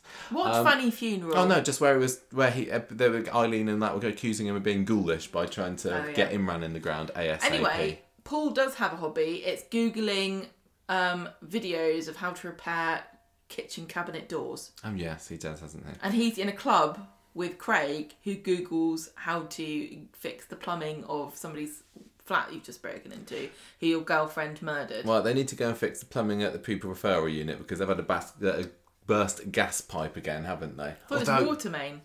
Oh, I don't know. It was one of the, one of the two. I think possibly there was, but Max was supposed to have been making that up because we did see Shona and uh, David going, "Oh yeah, burst pipe or whatever." That's I think a that likely was story, Corrie sort of making fun of itself. it is kind of. It is a bit of a trope, isn't it? On Coronation Street, at least once a year, school is inexplicably closed because of a. Well, it's not explic- inexplicably. I suppose it's very much explicably. School is closed because of a burst pipe. Something going on with the plumbing in Weatherfield. I think that they need to deal with that. Well, that's where the sinkholes came from, isn't it? It's Yes, it's all making activity. sense. Get Leo on it. He hasn't got a job at the moment. Get him round sorting out the plumbing in all of these Weatherfield schools. So these poor children who've already lost so much education over the Yeah. past few years can Sad. get their Scandal. A levels. Yeah, Yeah. The, the plates are shifting. Yeah, exactly. What plates? Well, there's probably some kind of plate, like you know, undiscovered planet. Tectonic plates you're talking about. You, Oh, Gemma's rubbing her fingers together, which is how you taught about it at school, isn't it? Rub your rub your two index fingers together, I couldn't and that's remember tectonic plates. what the word was. I th- I was thinking Teutonic. No, that's German. Mm, Teutonic. No. I don't know what that word is. Anyway. Um, anyway, he says, What? Paul says, Todd says that she should do the exam, but he, Paul, thinks it's too soon. But whatever she decides, we'll support you because we are lovely dads. Ardy comes over to see Summer next, and he is utterly bricking it about this upcoming exam. And he says, I've made some colour coded revision cards, and I've even got a special mnemonic to how to tackle all the questions. And Summer acts like My this is the most easy method just makes naming planets very easy. good for if you're doing a science exam, not so Roy good G. for your Biv. English lit. Um, they Summer thinks this is like a revolution in study such a technique. It's like donut. what revision cards? No way, and they're different colours. What does that mean? Wow, blows my mind. And what I- he's like, if, if you like them so much, you can have them. So he gives. So he- he's like. I, I I wrote in the notes here that it was bricking it, but maybe it wasn't quite so much because by, by the end of the scene, he has allowed Summer to have these precious revision cards of his because it's all in For his atonement. noggin. Yeah, atonement and other themes. I don't understand why the, these people are revising and writing down stuff about English. I'm sorry. If you need to write it down, you don't get it. I just remember before my English GCSE, because I wasn't clever enough to do it for A level, I spent literally two hours the day before trying to find a specific quote from To Kill a Mockingbird Yeah, about how about Jem this. wanted to be a clown when he was older. And then the next day in my English exam, there was a question about Jem, and I wrote for pages and pages and pages. Came out of the exam later that afternoon, thought, oh. Bugger me! I forgot that quote about Jem wanting to be a clown, and that would have been really, really useful What's to put in. quote? So I want to be a clown when I'm older. Scout. I don't know. Um, I don't remember it, but I knew it then, but I forgot it for the exam. So that You does also kill- prove to me All the mockingbirds you want, but don't, don't be your a brother. clown when you're older But don't shoot because each people other. are scared of clowns. Um, yes, Don't. that, that told me not to bother revising if a for clown English asks you GCSE. to come into his basement, the- don't because he's a serial killer. Yes, if there's a clown down the drain, Don't don't, go in take it. his balloon. No, Right. That Um, was a weird bit of that book actually. Mary finds Summer looking a bit sad in Seb Garden later. God's She's sake. really feeling down about her prospects. Maybe don't go to Oxford then. Well, she doesn't by the end of the week, does she? Spoiler. I- yeah. Mary says that Todd's proud of her anyway, and she and she says, "Oh, and this is where Summer's robot gets the shout out in the week, is, isn't it?" Um, and she says, um, "Oh, and then Mary accidentally reveals that Todd's planning a surprise party for her on Friday. Whoops a daisy." So back at the flat later, I was right, chuffed. Yeah, I know. That's it's nice. We haven't got a mention of you for so long, have we, Summer's robot? I'm I just. prefer the old summer. Yeah, I know. The old Summer was the one that made you uh, in her I'm image. Summer's robot. I am a feat of engineering. I know. Look, you got him talking about himself now, haven't you? LOL. Right. So Summer says, um, "I'm gonna do this exam Oh, because my dads, all three of them, believe in me." Summer Spellman. Stop saying second. three dads like it's we. It's not revolutionary. We had three men and a little lady. It's 2020. Get over it. This is three men and a little What year is crybaby. it? what year is it? 2022. Twenty-two. Get Summer over it. on Wednesday is fretting because it's the day of her English exam, but she's determined to take it. Just take it then. Take on it. with it. Take it like a woman. Just get on with it. Dev's, meanwhile, very proud of Ardy before his exam. He's like, Oh man, Ardy, I'm so proud. You applied yourself to your studies. You're doing your A levels, man. Yes. I kind of forgot about the age difference between them because it turned out that Ardy was actually doing his AS level today. I don't know. I don't know the difference because they didn't have AS Don't levels when we were me. at school. They invented them after we left, just like they put A stars as a top grade, which makes all of us A people who got A's for their A levels look like we got second best. But anyway, I, I don't know. But apparently, Ardy and Summer can revise for the exact same exam, except his is an AS level, hers an A level. Stick them in the same room together. I don't really get that. But what I did appreciate when we got to see the exam is they didn't have them in Daniel's classroom. We got to see we got to see the exam hall. We got to see they were sitting in a in a cloakroom today. They did have that meeting with Mrs. Crawshaw back in Daniel's room for although sad times it's not Daniel's room anymore, is it? No, he I quit. to say he's quit and he's not been seen since. I think he's down in a, Orla's got him down in the basement or something. with Mr. Griffin. yeah, she has. She's got Daniel and Mr. Griffin. They've been locked up in a basement She like goes Andy. down there every now and then. She says, "You are such a disappointment to me."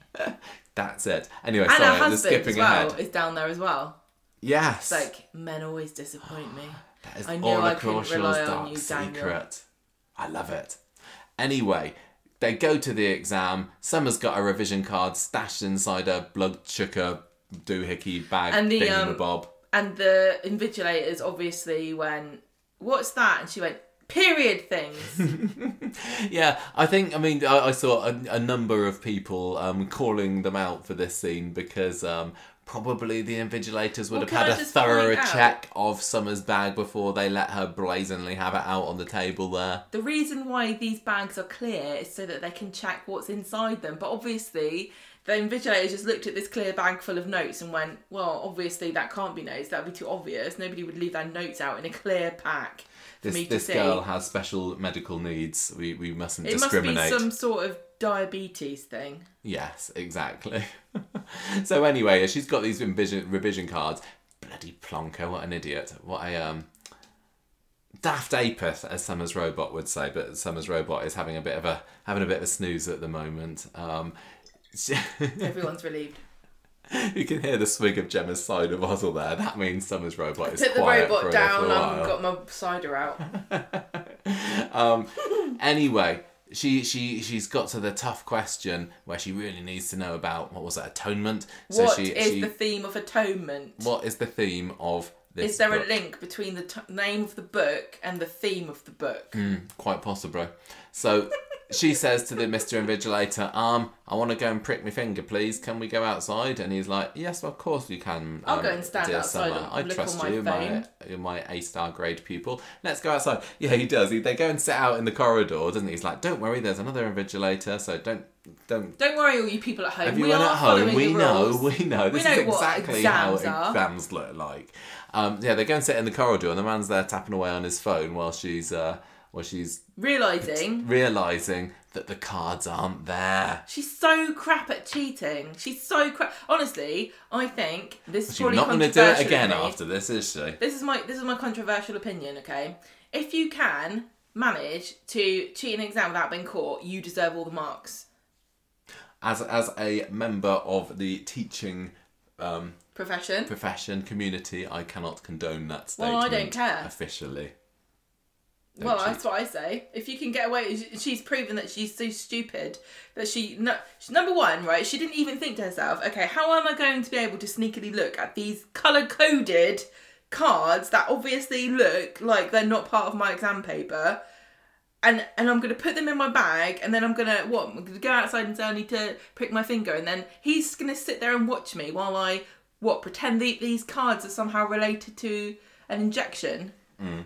It doesn't yeah. make any sense. It's No. just dumb. It, it doesn't make What any a load sense. of. Yeah, it is. It, it was. Um, I, I totally agree. I prefer the old summer. I see. Yeah, I Again, wonder. what- I, I don't wonder. know I whether the wonder old the Summer- old summer would have managed to do this. Do you think she'd have done a better job? Affirmative. Okay, maybe she would have done. Summer's robot. So I'm lost where I am now. I've just been stupid. She's realised, like Zoom. Oh no, the cards aren't in my case. And then we get a cut of the exam floor, and this incredibly shiny shoed invigilator clops up to the cards. Those They're shoes there look- on the floor. They look like the Spice Girls shoes What? from 90. They did. They Did look they? like platform plastic patent, like chunky trainers. Oh, well, I don't know. I don't she picks remember. them up. They're right next to Ardy, and also she recognises Ardy's handwriting because it's so unique. I don't know what he does. He put little hearts over the eyes or something. How would you, how did you know that? uh, I had no idea that invigilators were also, also detectives. Somebody needs to put this lady on the case of who killed Imran. Then she could be. She could make flipping inspector at Weatherfield Police. Give her two months or Exactly, so. Anyway, I'd she's the like, case of nice handwriting, Ardy. Get out. I mean, Addy. Um, so she she kind of frog marches him out of the room, presumably leaving all of the kids alone doing their A levels with no invigilators like, there. But going, hey, never what did you get for number that. three? Oh, the theme is atonement, That's oh, I thought it was sense and sensibility. Um, so Summer goes back into the exam hall with the other guy and is a bit surprised to see Ardy's gone, and she's kind of spends the rest Well, of the exam looking around over her Like, shoulder. where's my? Where are the notes? Yeah, she doesn't know where the notes are. She don't where, know where Ardy is. So the exam's over later, and, And she, the invigilator's watching her, craning her neck, looking her all around, going, she's just doing exercises. She's stretching her neck. that's probably a diabetes thing. Normally, needs to- children aren't allowed to be looking all over the place. Again, Yeah. They might be cheating, just but needs to im- better not discriminate against this improve poor her diabetes sufferer. Right. Circulation. Also orphan with three dads. yeah, what a greedy orphan. Um, so so she had, she's had five dads. Because because um, Drew, her father, had a boyfriend. oh, yeah, quite probably. He did. Yes. So she's had five dads and a mum. Leave some for the rest of us, Summer. Come on. That's not fair, is it? No. God, no. Imagine her come come this what is it nineteenth of June. Oh yeah, Father's Go Day no coming no. up. See, this is when I regret it. Yeah, you're right. She's gonna just have to give them like revision cards She's instead and say, "Will this like- do?" Can you? Do, why do they never do a two for three on? that doesn't make sense.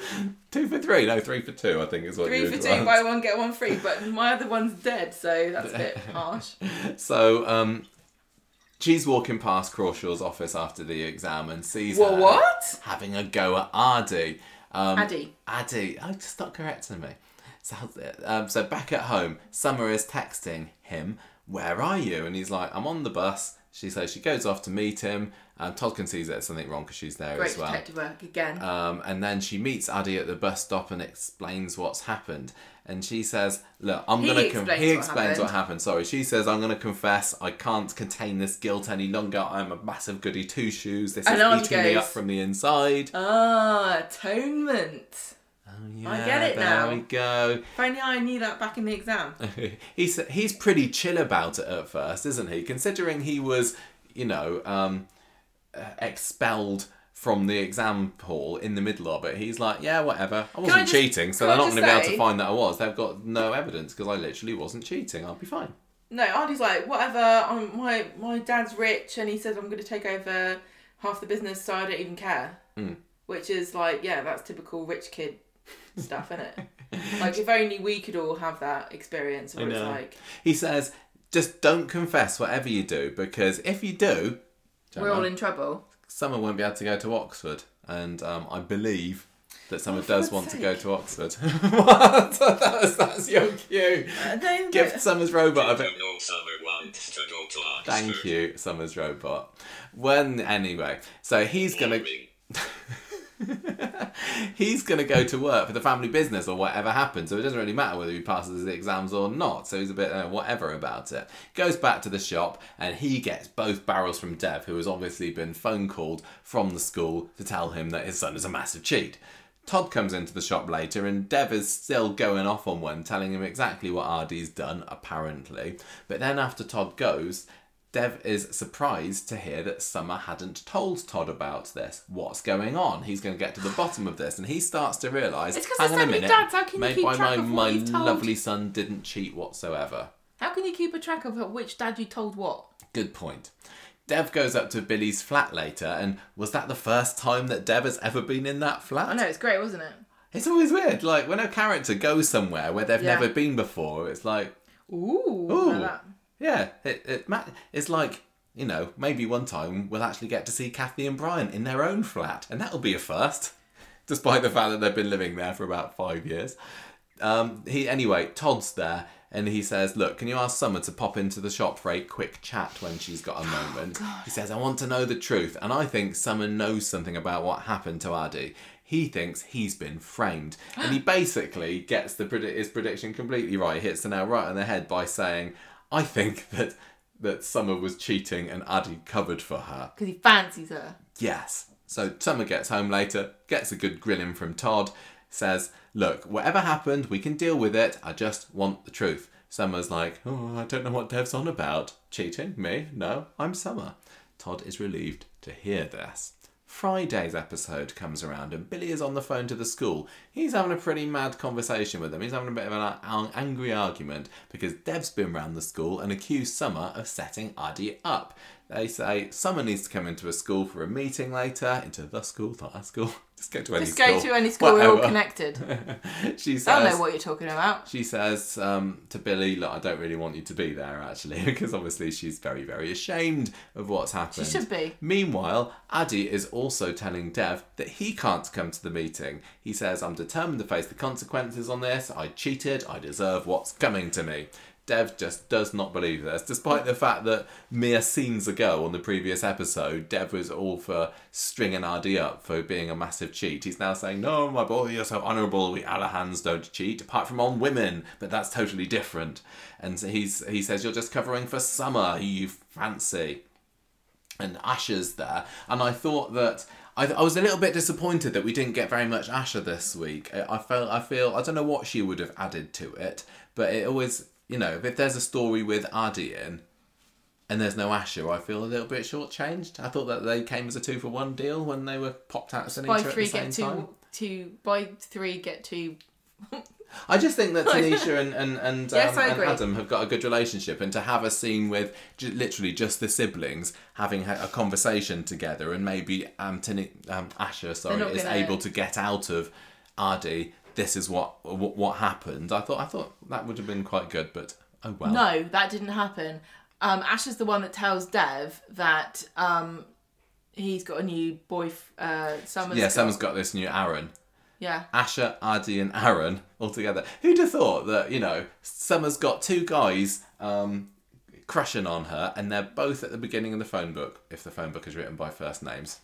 It and Aaron. isn't. You don't get many names that both start off with double A, Her but Summer's managed to make it. She's Aardvark. just. I, And then Ardwolf, Oh, she's just ma- she's just making her way through all the guys in Weatherfield alphabetically, isn't she? Sorry, Zeedan, you got a long wait. From Aadi to Zeedan, Summer's romantic journey.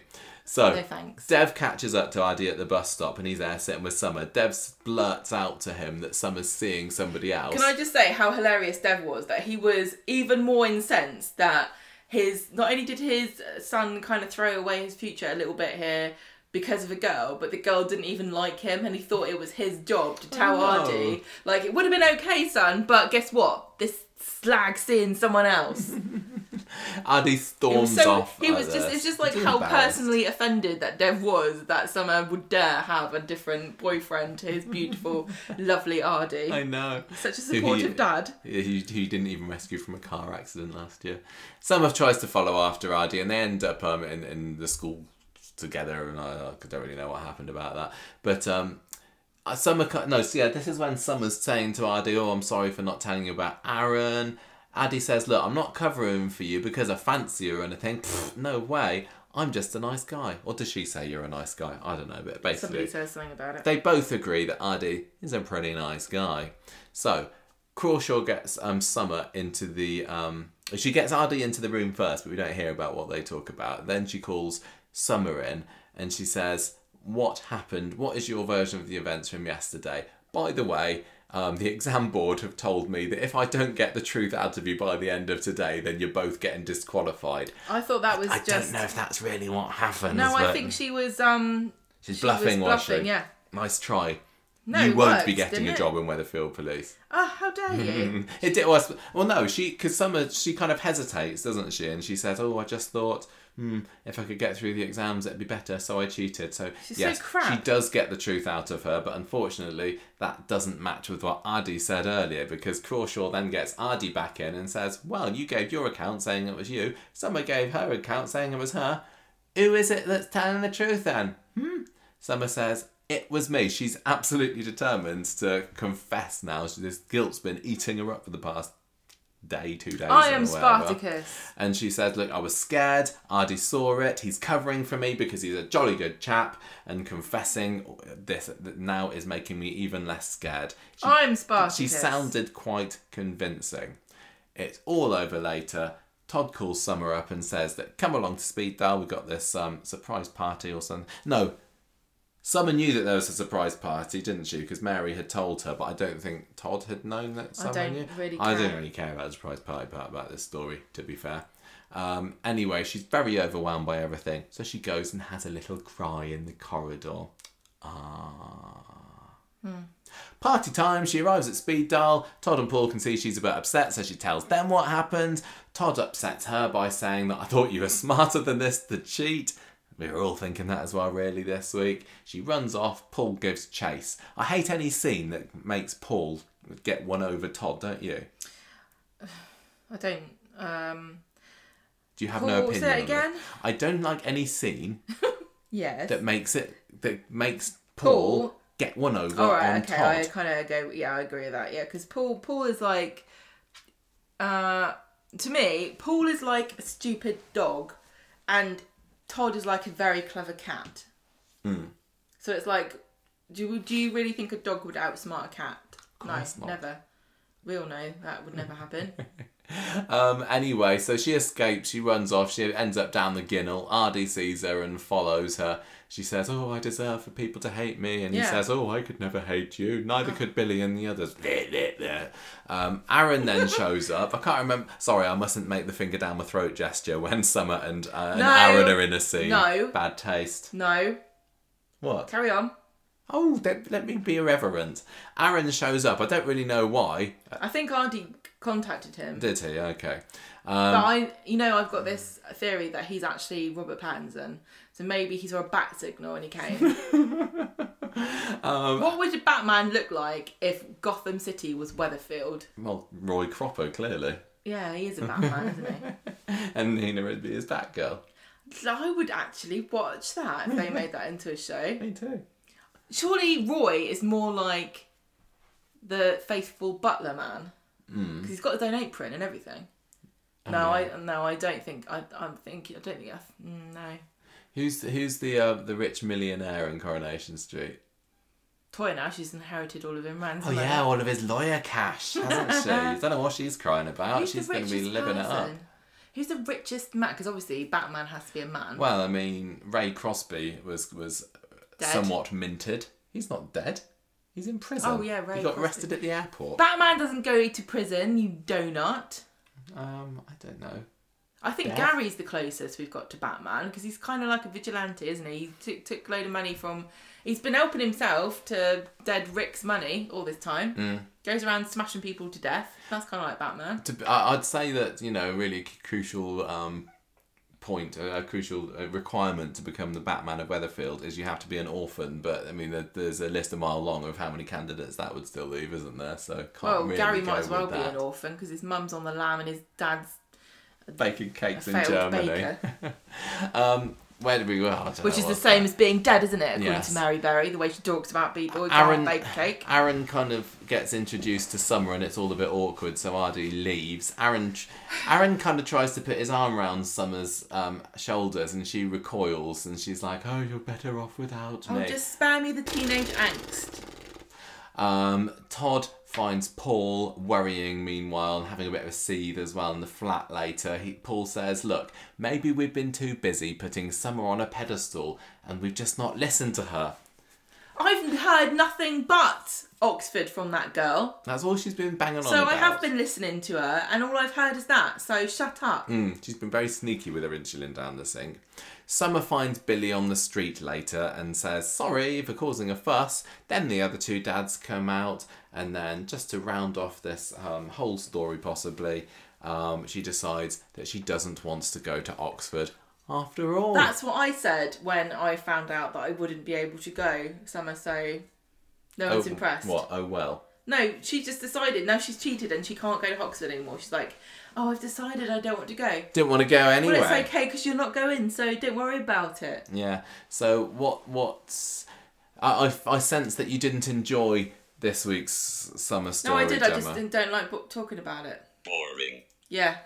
Did I didn't think it was boring. I honestly I thought the Mondays boring. and Wednesdays Can I episode was say? quite fu- not fun, uh, quite uh, interesting because they got going with some plot development and it wasn't just her moaning about Oxford. It wasn't just her saying, "Oh, need to check my blood sugars." Uh, there was uh, the when she went- went outside into the corridor and she realised that the, the the revision cards weren't there. I was like, "Oh, this is exciting!" And it sh- it should have been like plainly obvious what was going to happen. But when Aadi was given her the revision cards on Monday, I was thinking, "Oh, where's this going to go?" But I yeah, wasn't. looking back on it, it kind of is kind of obvious. But um, no, I thought it was I thought it was good stuff. Can I say? Yes. I don't. I didn't find the story boring. I just find her boring. Yeah, I know totally. I'm trying. Mm, I I'm trying really hard to, to like her, but I really, I'm just find her really boring. And she is. I prefer the old summer. she's just like unlikable and difficult to empathise with because she decided out of nowhere that her passion is to go to Oxford and she can't hack the pressure. So, and then she's basically disqualified from herself from doing it by not being able to handle it and then deciding that she's decided that she doesn't want to go to Oxford. Hmm. I, What's I she going to do now? hang around the street. I mean, we've been saying for for a long time, you know, is she actually going to go to Oxford because they don't want to get rid of the character, do they? So how are they going to make her stay? So it's kind of inevitable that she'd get to this point. Do you think this is literally it now? Is she just going to be completely chilled out? Maybe she'll just be a different person next week now that she hasn't got that pressure and expectation behind her. And I bet there are quite a lot of students going sort of going through their A levels or whatnot at the moment, sympathising with her and thinking everybody thinks that you know I should be able to do this. Everybody's telling me that I can do it and they believe in me and everything, but I don't believe in myself. Well, didn't you have that pressure when I when you were going through your exams? Because I know I did. Yeah, yeah, totally. Everybody thought that I would do well, and so I felt like I it was even more stressful because I couldn't let people down. So I do I sy- sympathise with the situation, but somehow I just don't. And I've tried really hard with her, and I really, you know, tried to get on board with all, you know, the diabulimia, and I just don't care. Mm, no, I know, totally. Boring. Yeah, I yeah, Summer's robot is on the same page as us on this one, unfortunately. Maybe Summer's robot will turn like Terminator and try to assassinate her out of history. Maybe Summer will invent a Terminator robot, and so Terminator has to go back in time to kill her so that she doesn't create the apocalypse. Mm. If if Summer's robot was the Terminator, and what's the Terminator? What's his catchphrase? Hasta la vista, baby. What would Summer's robot's catchphrase be? Tara. Ta-ra. Don't shake your head at. Ta-ra, It doesn't Chuck. work for a podcast. Right. Or, or maybe it would just be Do one. Can you imagine? You know, like take when your words right out of my mouth, Summer's robot. you know the you know uh, Darth Vader, the original actor. What's his Prowse? I've forgotten his name. He had a really thick, like West Country accent. Yeah. So they put James James Earl Earl Jones' Jones. voice on the top. Imagine if you just edited Terminator to just just give him like Paul's voice or something of Corrie, like what would it be? what would it be like? I don't know because I can't do a Paul impression. No, which would be sorry. hilarious. Um, well, No, Ashley, Ashley from Ashley Peacock. I'm your father. you know, I saw that your feelings. You know it'd be true, Uncle Fred. Um, I, I don't know whether I can bring myself to Should discuss we move this. on? Yeah. Um, yeah, should we move on to the next story? Yeah, I think we What do you think, Summers Robot? Let's move on to the next story. Okay, fine. Let's move on to the grating. next story. Yes. Now Michael's going to give me the notes so I can tell you what the Oh, story is. yeah, sorry, I've taken the notes off. Here we go. Tully and the Bully, we've got. No, Tu- Tully and the Bully is our next storyline. I lo- I really enjoyed this. See, when I was watching Corrie this week, I was like really, really into it on Monday and Wednesday's episode, and I thought this is a really great post big week week because sometimes there's a bit of a lull isn't there when you've had all the all the excitement um, but this week's monday and wednesday loved it and it was partly to do with this story and i'm really enjoying frank as a character and george was cool this week as well but yeah today's is a bit like oh, I think I Well, kinda excuse me, Toyah was that. back. yeah, and yeah, she yeah. was in it more today. She was. This is the most she's. No. No, she was in it quite a bit on Monday, wasn't she? Listen. Anyway, we're not here to talk about Toyah, are we? No, we're not. No. On Monday, Sean tells George and Eileen about his new boyfriend, Frank, who he likes. Yes. Frank turns up at number 11 and Eileen thinks he's a door-to-door salesman. He's like, sorry, I'm not interested. And then Sean explains and Eileen is embarrassed and apologises. What a hilarious miss mix-up. They all go to the pub and Eileen puts her foot in it by saying that she didn't think Frank was Sean's type because he's so much older. They make um I can't remember, I didn't write it down here, but one of them says older and the other one says I can't remember. Ugly or something. I don't know. Frank's at the bar. Eileen tells Sean he's got good in there. And then George comes in, and Frank, like, immediately makes it obvious that he knows who George is. He calls him Georgie Porgy. What a handy coincidence. Yes, it is a very small world in Weatherfield, isn't it, Robert Summers robot? George does the George face, like, Yeah. like he basically, his face is like the emoji of the, um, of like the staring eyes. It the, like the blushing cheeks. It totally is. I do I do like George, but stop doing that face, No, please. there's so many things to be surprised about. Apparently, George and Frank went to school together, and Frank's telling all these old school stories about pranking the teacher and putting stuff in his bag. And George is squirming, and he eventually excuses himself. And then back at home, and he's trying to talk to George about Frank, but he will not discuss. He t- keeps changing the subject, and Eileen can see he's hiding something. But what is it? Turns out that Frank was a bully and he picked on George at school. There's a whole group of people who used to bully him. When they found out what his dad, Archie Shuttleworth, did for a job, and Frank was the ringleader and he was very nasty. But then one day, George tried to stand up to him and it got worse. Um, so he just used to pretend he was ill so he didn't have to go to school. And then, um, You used to do that. yeah, I did.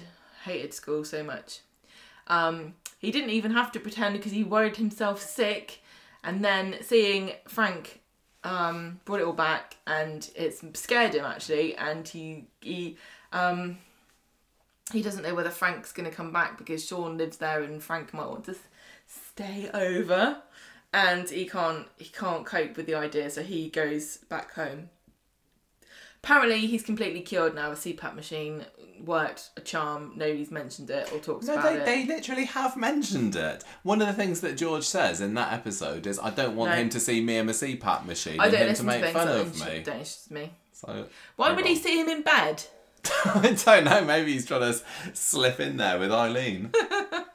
On Wednesday, George Or comes maybe out. maybe Eileen and Sean share a bed or something. We- That's the only way way. it makes That's sense. yeah, the only way they can fit so many people in number eleven. They're all just there like the uh, uh, like the grandparents in uh, Charlie and the Chocolate Factory, topping and tailing. How quaint. That's going to be the future of Britain, isn't it? Yeah. On Wednesday, George comes over and he's not happy to see Sean talking about how dreamy Frank is. And Eileen tells George, Look, let it go. It happened so long ago. There's no need to be hung up on it. Boring. Yes, that's Why what she did you was say saying. that? Oh, no, she's- no, that's what that, that's, it He's wasn't me. It was Summer. I think Summer's robot is what they what he's trying to say here is that Eileen was saying that it was boring. It's being boring. Yes. Eileen, um, Affirmative. Yeah, exactly. I don't get it. Eileen wants to speak to Frank, and he's like, I don't know what you're talking about. I don't really. Oh, maybe I do. Actually, yeah, I did. I did used to call him names. Everyone used to call him names because he's um, old Spooky George, whatever he used to call No, he just says like, I bet there's not a George anywhere up and down the country that hasn't been called Georgie Porgy. And then he Fair. tries, then he tries to say, oh, people used to call me Frank, and then he makes, I can't remember which which comedy Frankie was making fun of. Frank Spencer. Yeah, Sam that's right. 11. Yeah, yeah, Ooh, was- Betty. yeah. I call him Spanky Frankie. and then I'd slap him on the bum and see if he liked that. Probably would. Yeah, I could have been quite an imaginative little um little, Little bully. bully. um, and he was made fun of. Yeah, it's just ribbing. And he's like, "Look, I understand, but I think you need to say sorry, and I think you need to be um frank, and I think you need to Nice. um I think you don't mention that I said anything about it. Just be sincere." And apologise and don't make any more stupid jokes. So Frank sees George outside the Undertaker's and it looks like he's being genuine. He's like, "Look, sorry, sorry, mate. Uh, um, if there's any, you know, bad blood or anything, can we just bury the hatchet?" And um, George is like really defensive. He's like, "I don't know what you're talking about. I, I don't even remember going to school." he says, "There's no hatchet to be buried. Um, I insist you join Eileen and I for dinner."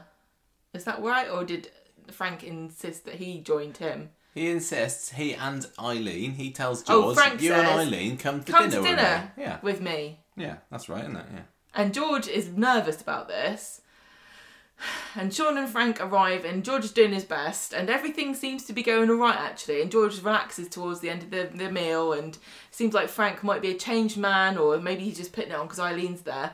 George goes up to the bar because he says to Eileen, Oh, I better pay the tip, which is a custom I've not heard of. Apparently, if someone else pays, you pay the tip. Well, we don't really get anyone buying our food for us, do we? So No. Is this a thing? Right, okay, I'm gonna make a note of this. Next time I get, I take um, an undertaker out for a meal, he pays the tip. okay. George goes up to the bar, and Frankie's there, and he's singing his song, and I don't know what the song was. Like, I don't know what the song was. No, I do don't. you? No, I don't. It wasn't a funeral march, was it? It wasn't a dun dun dun dun dun. Mate, he's like, mm, Anyway, he's singing something.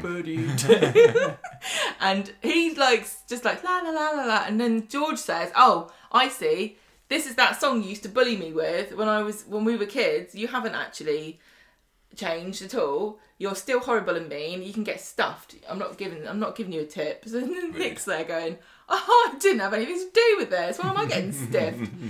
So um, he walks off, and George uh, packs his things again, off in another huff, because Frank said he says Frank's turned him turned me into somebody I don't want to be. I'm going home, um, at least until Sean has seen the error of his ways. Oh no! The end.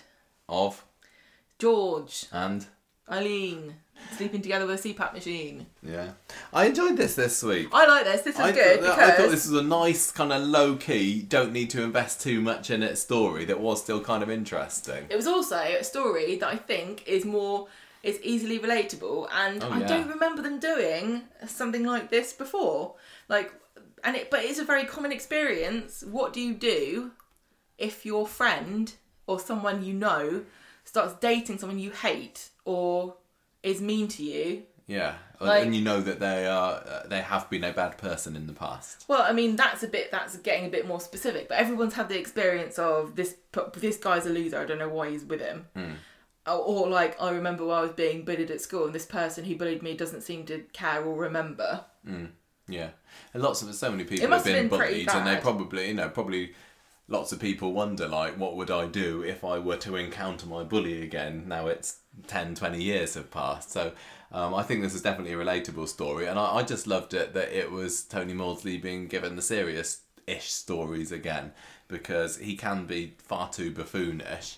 Um, and and this a bit like the snoring story, to be honest, showed that he's got a bit more range in him, and he can cope when they don't just make him a, you know, a, a wide-eyed buffoon. Who falls over with urns in his hand. Exactly. Um, Really liked it. Thought it was good. and- and- relatable. And, I like Frank as well. This is the thing as well because I that, that's the other thing that's getting me interested in this. If Frank were obviously a massive uh, evil schemer who at the end of every scene would glare menacingly into the camera, then I'd be like going, "Oh yeah, he is nasty, isn't he? When will Eileen see him for what he really is?" But I'm watching it and going. You know, I think Frank's quite nice actually. I think It's he's quite likable. Don't need to see him for what he really is. Oh, Sean, sorry, yeah, yeah, Um, yeah.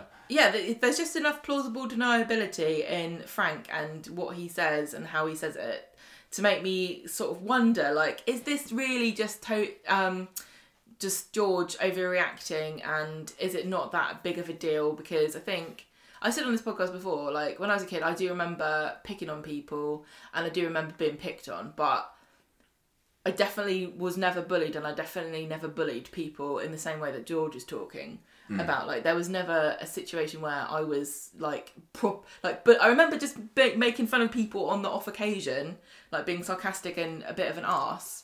But I never like there was no like c- prolonged what's the word campaign of hatred against anybody. No. And I and I was never had that experience myself. So I, you know, is is George kind of like overreacting to something Well, I that was wonder. I mean, I, do- or- do- definitely some people, some children will say I'm being bullied when actually they're not.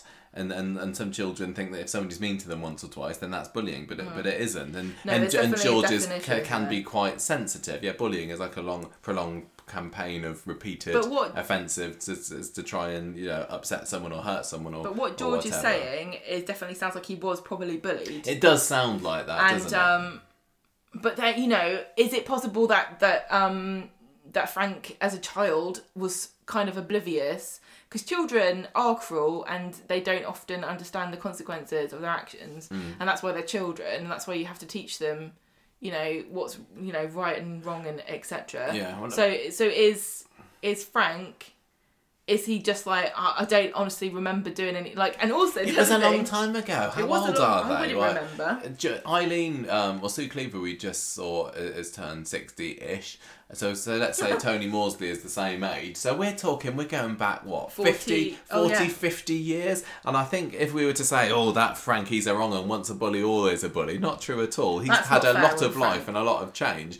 And I, I would like to think that he really has turned a corner, but that doesn't mean But that doesn't George. mean yeah, George's has the- yeah, no, that doesn't. if it was so shouldn't them. harrowing, it might have stuck with him for all these years, and I can certainly Hmm. Imagine that haunting you for the rest of your life and affecting your confidence forever. Hmm. So to be confronted with this guy and then kind of to be told, "Oh yeah, sorry, mate," and then the next thing you know, he's there taking the mick out of you again. It would infuriate you. Yeah. But I can also like this. I- I don't know why I'm playing devil's advocate for both sides here because I know this is probably upsetting some people who have been bullied, and I don't mean to belittle or diminish anybody's experiences. But um, I can also imagine if Frank's a bit of a what's the word? He's not very self-aware, or I can imagine if you used to sing a song to somebody and you thought it was a laugh. And you saw that person, that song might trigger in your head, and then you might Yeah, start singing it to yourself without really thinking, "Oh yeah, that's what he doesn't like it when I Yeah, sing when he, when he was singing that But I don't know what the song was. It could have been something really offensive that I don't know. No, I, I'm not sure. When, when he was singing that song, to to me, he He was He doing it like doing it on la, la, la, like he didn't realise. That's how I. I really came- like to think But that because I'll be gutted if Frank. I really do think this. that Frank is an ass, and it's going to come out that he is a, a horrible bully, which I don't. will. I don't think I- is realistic because I don't really genuinely think that fifty years on you'd still be so invested in bullying somebody that you picked on when you were a kid. No. But maybe some people are just stuck like that in that childlike mentality. Hmm. Maybe. I mean, Frank seems to me to be the sort of person who life has done has treated well, and Yeah, he's he kind of like a got by on his guy. on his scouse charms and his good looks and everything. So he used to be on Brookside, and somebody posted a picture somewhere I saw the other day of what he was like on Brookside, and it was definitely you know hunk of the week sort of material. So I think that he's just cruised through life, not really caring necessarily or even noticing that he's upset people. Well, listen. and now and, and you know now he's still doing it, but I, I don't think that he's he's mean at heart really. I think also George George is too kind. Obviously, he's like a big teddy bear, um, and he said he tried to stand up for himself. But what I think he obviously didn't try, and it would have been an easy thing to do, especially in a I'm assuming school based in either Manchester or Salford is take the mick out of the kid for being the Scouser. That's Why the true. hell didn't you do that? You'd have had everybody on your side. Very, very true. Um, Just go, calm down, calm down. yeah, exactly. I mean, it writes itself, it's so doesn't easy. it? I, I, I just, I feel a bit sad that Sean it, it gets another bad boyfriend if he turns But turn I- out to be a, a wrong Sean one. totally does seem like the sort of mean girl sidekick that would end up with a guy who happened to be a childhood bully. Yeah, yeah, maybe you're right. He, uh, I, I- I'd just quite like to see Sean settle down. Do you think that Sean is going to show someone. his good character by realizing that Frank is an evil bully and siding with George, even though I wonder, Frank's but really then you know, bed. Sean can be a massive bitch as well, I can't he? that's what I mean. So if I, I wonder whether that you know if Frank started, if it turns out that he is nasty, whether he started kind of making fun of George in Sean's company. Sean would join in. Yeah, he probably Sean would. is like, I'm going to write in Regina George's burn, burn book kind of a guy. Yeah, yeah. I don't, I don't know where it's going. You're, you're right. I mean, I, for some reason, in my head, Frank isn't a long-term character on Coronation No, Street. he feels like a He's here star. for this story. I mean, if you're in a Sean story, by default, you're a guest character, aren't you? And then you'll be put away in the cupboard for, you know, or Sean gets put away in the cupboard for another three years.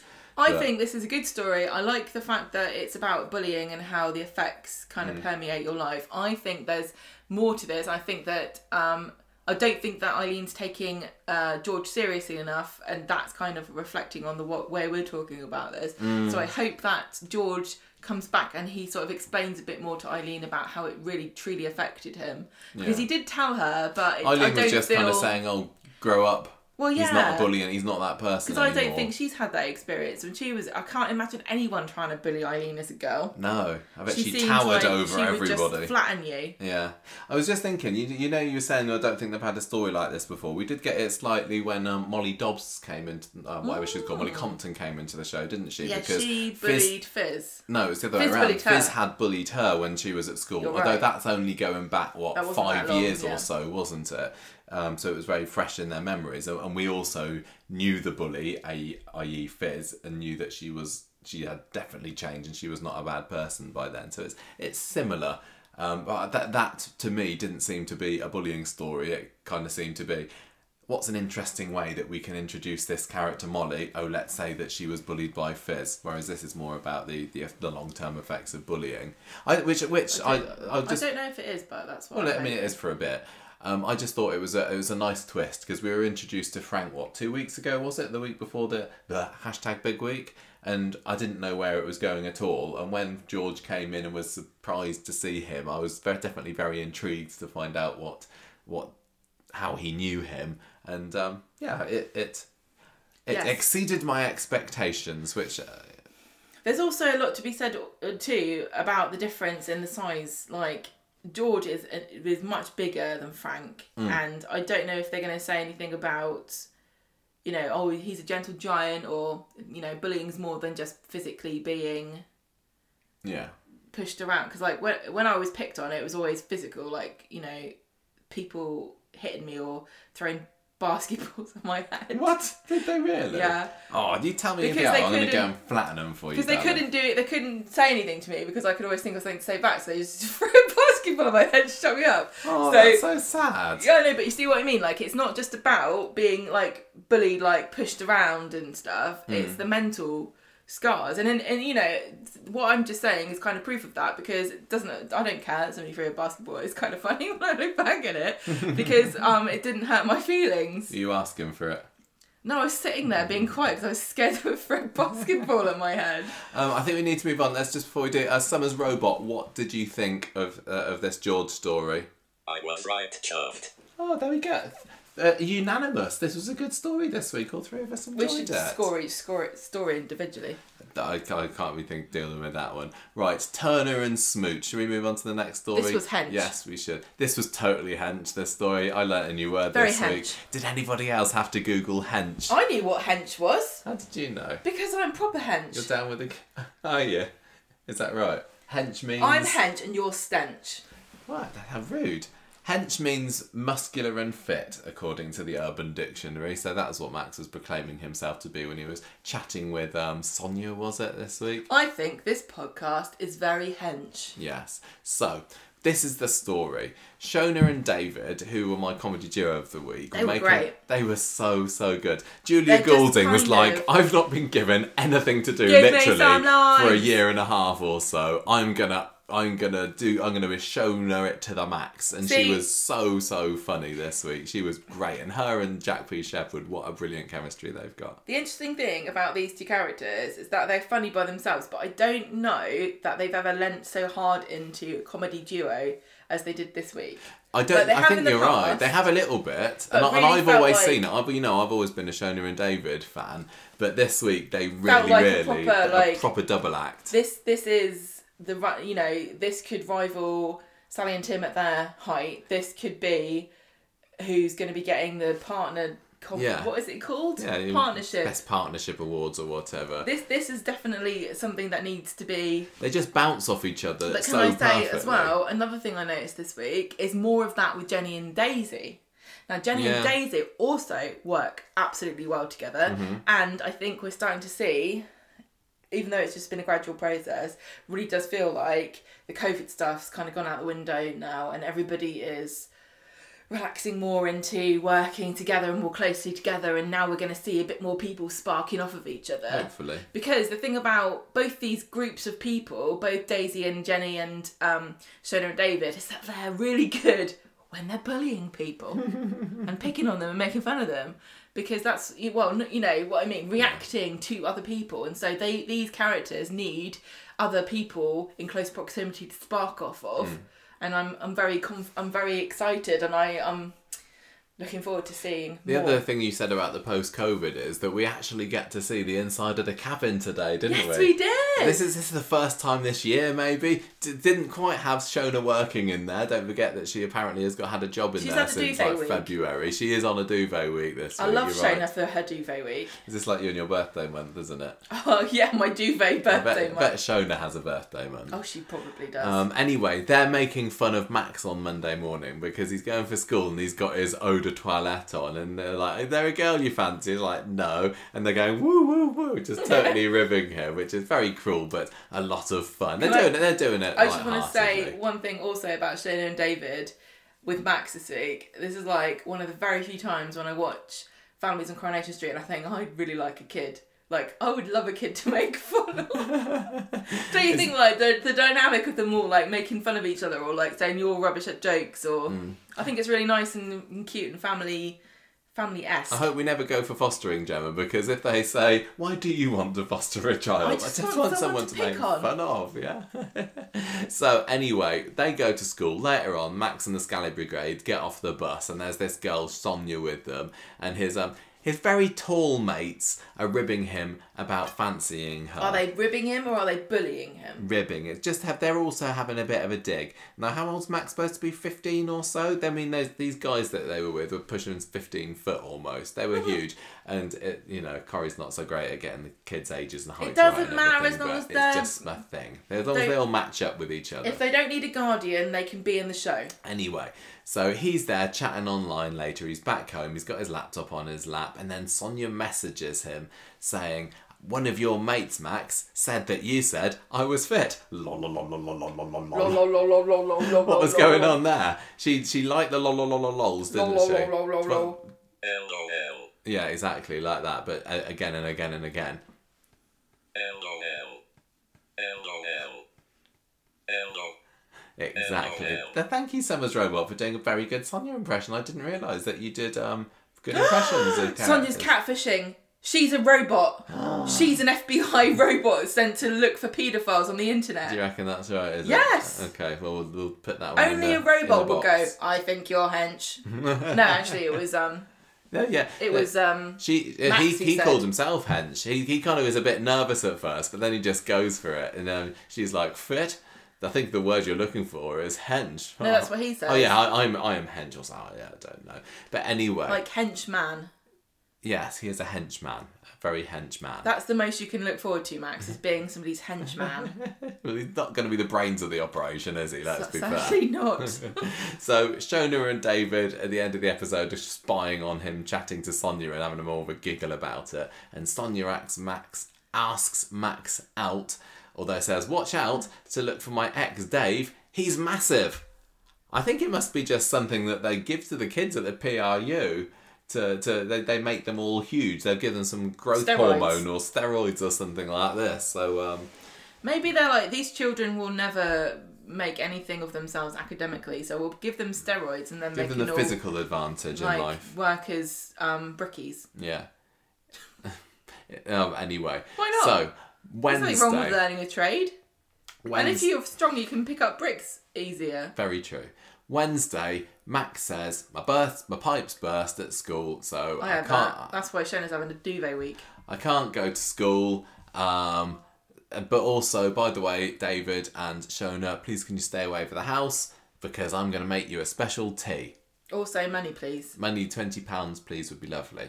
So David and Shona sneak around the house later, and they're just like going whoop, peering around the door, aren't it. they? The thing is about It was is there was totally Looney nothing Tunes. specifically that witty or funny about anything they did. It's more the way they were acting They and their expressions. yeah, it was their expressions. They They're were like really little good. grown-up kids, weren't they? I Together, love them they're just having fun They're- together. Yeah, they are adorable. Um, and and Max is there in Gail's Wonder Woman apron. And um, before I forget, that Yes, line that David yes. said later is like, "Oh, Gail's Wonder Woman," and she, he says something like, she walks in the room. "So she, well, yeah, she walks in the room and says, "Oh, I wonder what I'm doing in here," or something like that. I I didn't quite deliver it quite as well as Jack well, P. Shepherd you don't did. get paid the big bucks No, to deliver hilarious lines like Jack P. Um, Shepherd but does. that, that that was amazing. Anyway, Mm. um, later on is later on in the episode towards He's the made end, some and hot wet rice. Yes, and and they're all enjoying his cooking, and David is convinced that he got a takeaway, but it soon becomes clear that they're just being used as guinea pigs for a certain somebody. Don't just make a pile of rice.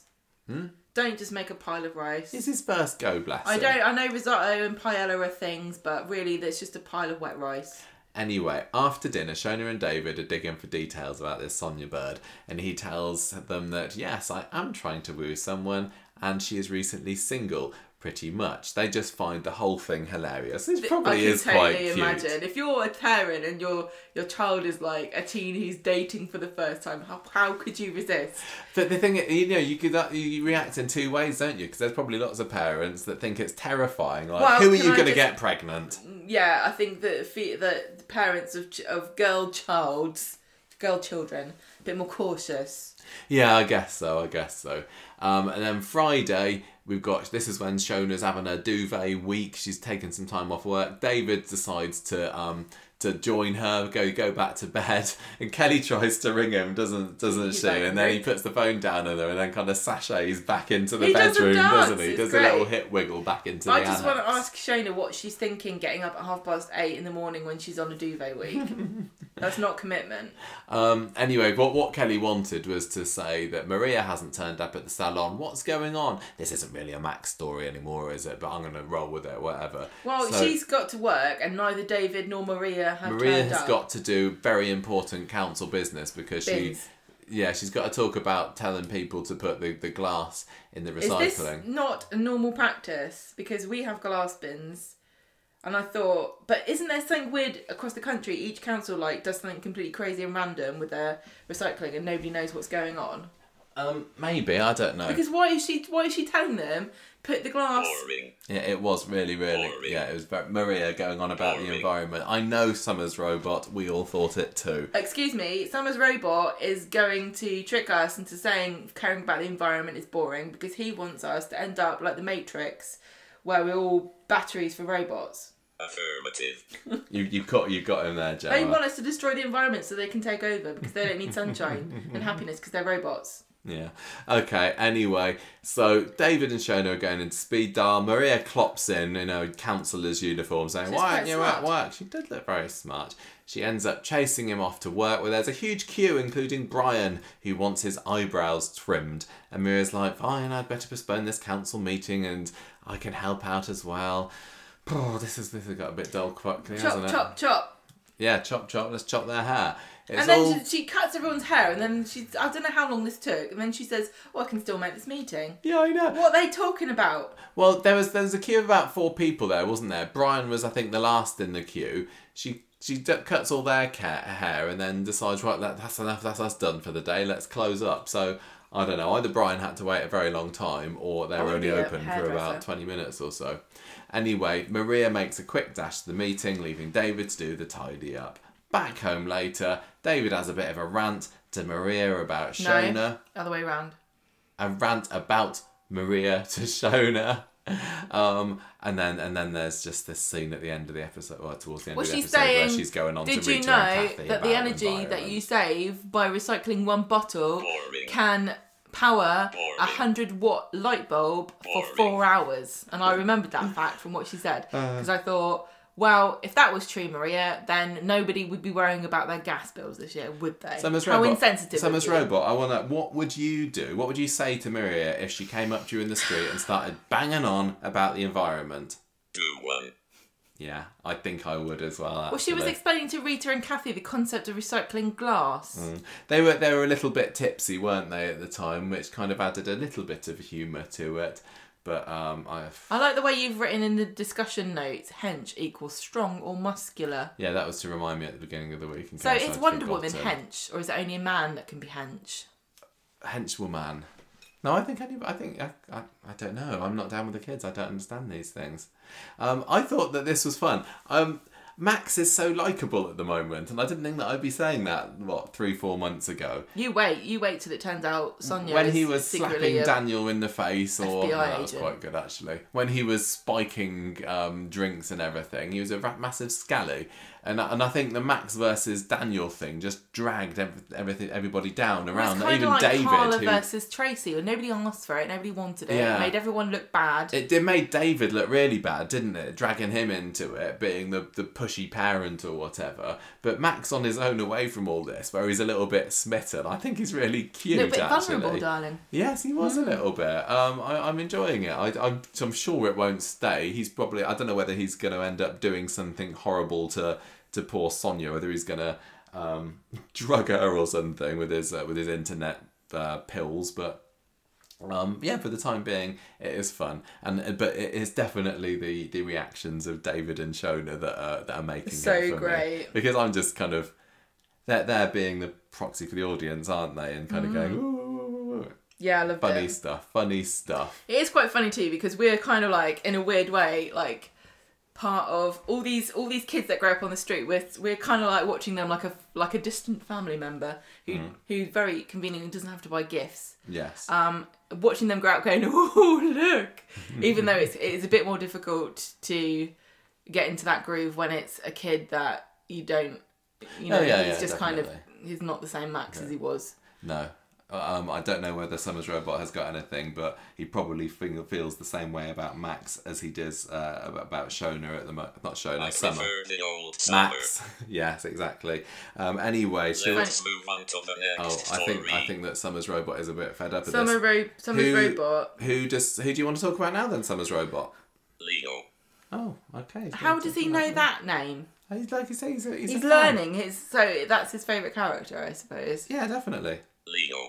Yeah, Leo's his favourite character. I Well, like he's the got way to be he says somebody's it. favourite character. I like the way he says it. Don't make fun of his accent. I he's like, very sensitive. I'm not about it. lying. I like the way he says Leo. Do it again. Leo. Leo. Leo. It's like it's two syllables. Yeah.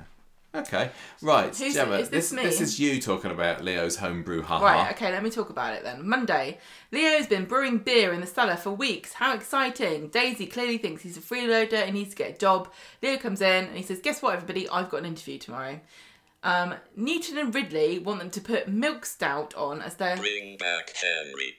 Yes, I thought I thought as well. Summers Robot. They've mentioned Newton and Ridley. This would have been the perfect opportunity for George Banks to have come back on Coronation Street in the role of Henry Newton and defended the honour of his uh, of his company's beer. Don't you think? Yes. Why not? Because I said it. Yes, I did take your idea there, but I definitely agreed with it. So. They Shut want Nina really is saying right. The guest beer is milk stout, which I think what what um what YouTube upload did we do? Ena Sharples. so we definitely talked about what milk stout was and why it doesn't exist anymore. And I think it genuinely had milk in it at one point, and everyone was like, "This should be illegal." This is one of those things that they put into the script as a bit of a wink and a nod to the old Corrie fans, isn't it? Occasionally they'll do it. They'll make a reference. It's a bit like Gail's olives, isn't it? That you can men- have have Gail talking about olives, and to most viewers that'll be like, yeah, whatever. But the people who are in the know, we go, ah, yeah, Gail and her olives, I get it. So milk stout is very very retro callback because that's what Ena and Minnie and Martha used to drink round in the snug, didn't they? So I appreciated that. And in fact, I found this whole story very kind of classic Corrie feeling. It was just, you know, people in the Rovers, the Rovers team, if you like, a bit like, you know, not, I mean, it's, it's not the same as Bet and Annie and Betty and Fred or anything like that, but it felt like a really nice little escapade for the Rovers lot, and I appreciated it. Would you like me to tell you what Milk's stout? I thought you might have some comment about that, but if you want to tell me about what Milk's stout What are you you go saying? right ahead. What are you saying? Classic Corrie. Yeah, it's Rovers a nod, isn't it? It's like a, shenanigans. it's like a. Mm, do you remember milk stout? No, I've moved on from talking about that. I was talking of. Sorry, I don't even looking at your Wikipedia. I was just saying about the fact that it was nice having little comedy adventures in the Rovers, and Yes, it it felt was. very old school. Yes, it was. Affirmative. Okay, we all agree on that one then. Tell me what milk stout is, please. It's a stout containing lactose, which is a sugar that comes from milk, and because you can't ferment it, because the yeast can't beer yeast can't ferment it, it stays in the beer. And um, they used to give it to nursing mothers to increase their milk production. That's hilarious. Um, and apparently Mackeson's used to do. Mackeson's stout is a milk stout, which is still available, and um, it's being revived by craft breweries. Oh, well, there we go. So that explains why they put it on. It's not just a nod and a wink; it's a real thing that people drink. Nice, Mad. nice little poem Madness. there, Gemma. Thank you very much. Um, Jenny's not really keen about it, uh, but Brian's like, yeah, yeah, let's do, let's let's have like a let's have a t- an ale tasting. So Jenny says instead of doing the um, the milk stout, I'm going to put Leo's ale on the guest pump, and it's called Eisen Sour. Did you say heat pump then, Gemma? But it's like what? What? Flashbacks. Uh, Jenny and Daisy are on Wednesday trying this Eisen Sour craft beer, and um, it doesn't look. they like put it in a enjoy- teapot, don't they? Which I thought was a very timely nod to Paddington Bear drinking tea from the tea, the spout of the teapot for the Queen's Jubilee. No, I, I love this. It was yeah, It was. It, you're right. It was pouring classic, a cup of, of silly, ale into a teacups, and then um, but well, you know, fun and absorbing to watch because of how good the and characters their, uh, are. their reactions when they took it, where it's just like uh, the, the look of disgust, brilliant. So he comes, Leo comes in and he's like, "Oh, um, I've got this interview and I might take some of this beer with me to impress them." And they're like, "Oh, "Don't do that." so he goes off without it and says, "Oh, I'm really looking forward to the tasting tonight." And Daisy and Jenny are like, "What the hell are we going to do now?" Brian comes in and he's like, "I can't wait for this beer tasting." And uh, Jenny He's says, got Cathy all dolled Well, up, hasn't no, he? no, was that later? Sorry, I was. I don't know. Same day, I don't know. Yeah, so same day. Jenny Jenny panics and says, "Oh, we're not we're not doing that anymore." And uh, Daisy says, "Yeah, it turns out that Newton really doesn't like it when you just put any old thing in a pump." Brian says, "Oh, I told um, Cathy that we were going to go out this evening and have fun." And uh, Jenny's like, "Oh, okay then." I don't really understand what happened here, but then um, Well, no, they Leo say, well, let's just back- make it a little private Oh, okay. tasting. Jenny, Leah comes back for the interview and it's, it's done really well. And Jenny's like, oh, I don't know how to break it to him that he's crap at brewing beer. I don't know why he would think his first beer would be that good. Can, can he not deal with disappointment? No, his He's mum, his mum probably put all his paintings on the fridge when he was a little boy. He's a grown man. I don't. Is This is the first time he's ever tried anything and it not worked. Because I thought he tried to stop it from falling down a sinkhole. Because that was his, actually his job. But he didn't do very well at that, did he? Somebody he? told him, like, you've been in the show for eight, nine, ten months now, and you're going to have your own little storyline now, Leo. And he's like, what could possibly go wrong? I'm going to make the best damn beer ever. I like the way that Jenny's also supporting him getting getting a job, considering how desperately he failed her the first time around, murdering her husband in a in a sewer pipe because of his incompetence. Yeah. What job is he trying to get? Because he was was I a remember surveyor what he of some said. I don't description. know. Um, and he's like, "Oh, I should have." D- Prostitute. Summer's robot, come on, you got sex on the brain. You're gonna get us in trouble. Um, Leo Oh, Ma- Michael, you put your right. It wasn't me. It was Summer's robot. So if Leo if Leo's trying to get a job, so I would assume that his this is a skilled profession, right? Prostitute. No, uh, Carry on. Is it okay? Forget it. No, no, no. Go on. Jenny agrees Oh, that they can have a thingy thing. Brian comes in to get his pint, and it looks like they've given him the wrong thing. And he's because he tells Leo it's amazing. It's much better than Newton and Ridley's. And Leo's really chuffed because it looks like he's definitely going to get this job. Although maybe he should become a professional brewer because of how good his beer is. Yeah, he comes back from the interview, thinks it's all go well, hasn't it? And and then when he finds out that, because did it, did he say no? He was going to take some of his Eisen sour I along. said that earlier, but you're too Yeah, busy no, I- looking at your robot. I'd look at my robot if I wanted. It's Brian a very gets a well bit made drunk, robot. and Cathy's um, trying to getting miffed off because she thought she was going to go out for a fancy night out, and then um,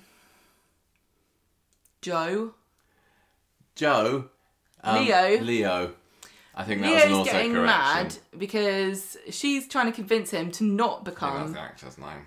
a brewer and actually just get a job. And he realizes that Daisy actually switched the pipes over, and all of everyone's all the stuff that Brian thought he was drinking was actually and Ridley's.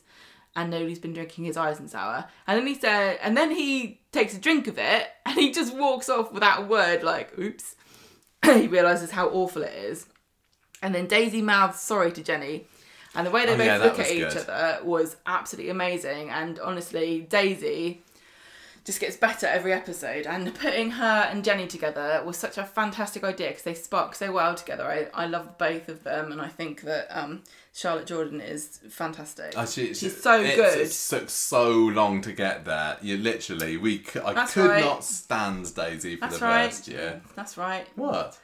I give a compliment and you just crap all over the No, place. I'm saying that I am wrong. I have seen the error of my ways. I have grown as a Corrie viewer, and now I think that Daisy is wonderful. It just took her shutting up about what an arse Johnny was and Yeah, how I Jenny do, should yeah. leave him. Um, and, and now she's great. So, So can I ask you whether it was worth killing Johnny off just to make Daisy um, a likable character? no, I still wish Johnny was here. Friday, Brian is still banging on about Cornwall. It's very warm. He wants to move. Uh, he gets narky with Cathy because she's not interested. Then Cathy talks to Evelyn and Rita about how Brian wants to move, and she says maybe we should do something exciting. What about this cocktail course that Daisy's um, putting together? And Daisy's like, "You you don't want to come to this." That was. I loved how she was like she couldn't say why. No. like, I, I was expecting somebody Oh. more. I mean, you're just too because it was it was Evelyn and She's so good. Evelyn and Cathy and Rita, all the oldies. Sorry, Melanie Hill, I don't include you quite as much in there. All having a drink in there, and I think she was um, wanting to entice the the younger, hipper. Maybe dare I say, hencher clientele to take part in But, this you know- cocktail making course. Back in the back when the, the sort of the dawn of cocktails was kind of like you know the 1920s 30s which is when rita was born That's very true, So- actually. I tell you what. Um, I, I mean, I, I'll tell you who would be really good also at making cocktails because we've seen him do it. The the, the creator of the Uber Duber, Uh, Henry Newton. Don't you think that it would be good? Bring Back Henry. Exactly. Bring back Henry. He could run this cocktail course. There's just they're just missing so many opportunities for bringing back Henry onto the onto the show. Honestly, get your act Um, together, Coronation Street. You want to see him again? then we get a intriguing development at the very end which was like a cliffhanger when cathy comes back to the cabin and uh, brian had been like packing a bag or something and she opens it she finds a collection of worrying looking letters now what is it What is Poison it? pen. Is it like bills are cathy and um cathy and Brian. Brian in money, money trouble and they're gonna have to sell up or has he bought has he bought a sweet shop in Cornwall like he said oh, he was going he to has. um, is he writing to a lady who owns a sweet shop in Cornwall trying to woo her so he can go and live Oh with her yeah, has he got his own little Cornish bell down there? Mm. Oh, maybe.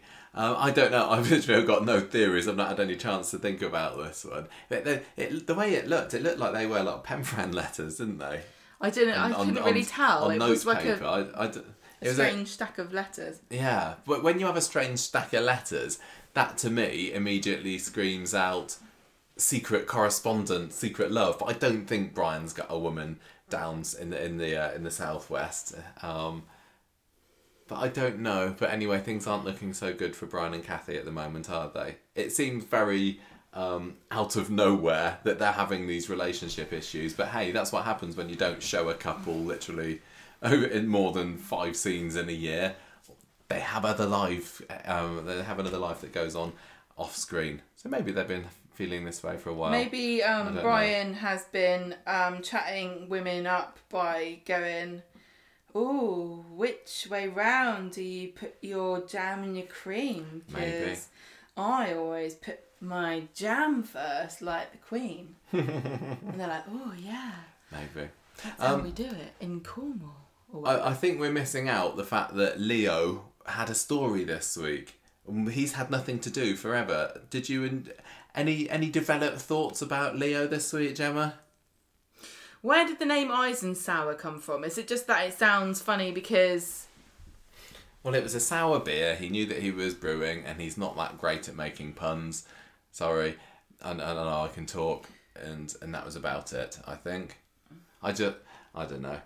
I, it, it didn't this this storyline didn't do any. Um, it didn't make me like Leo anymore. well, I found the link, Michael. Yeah. What?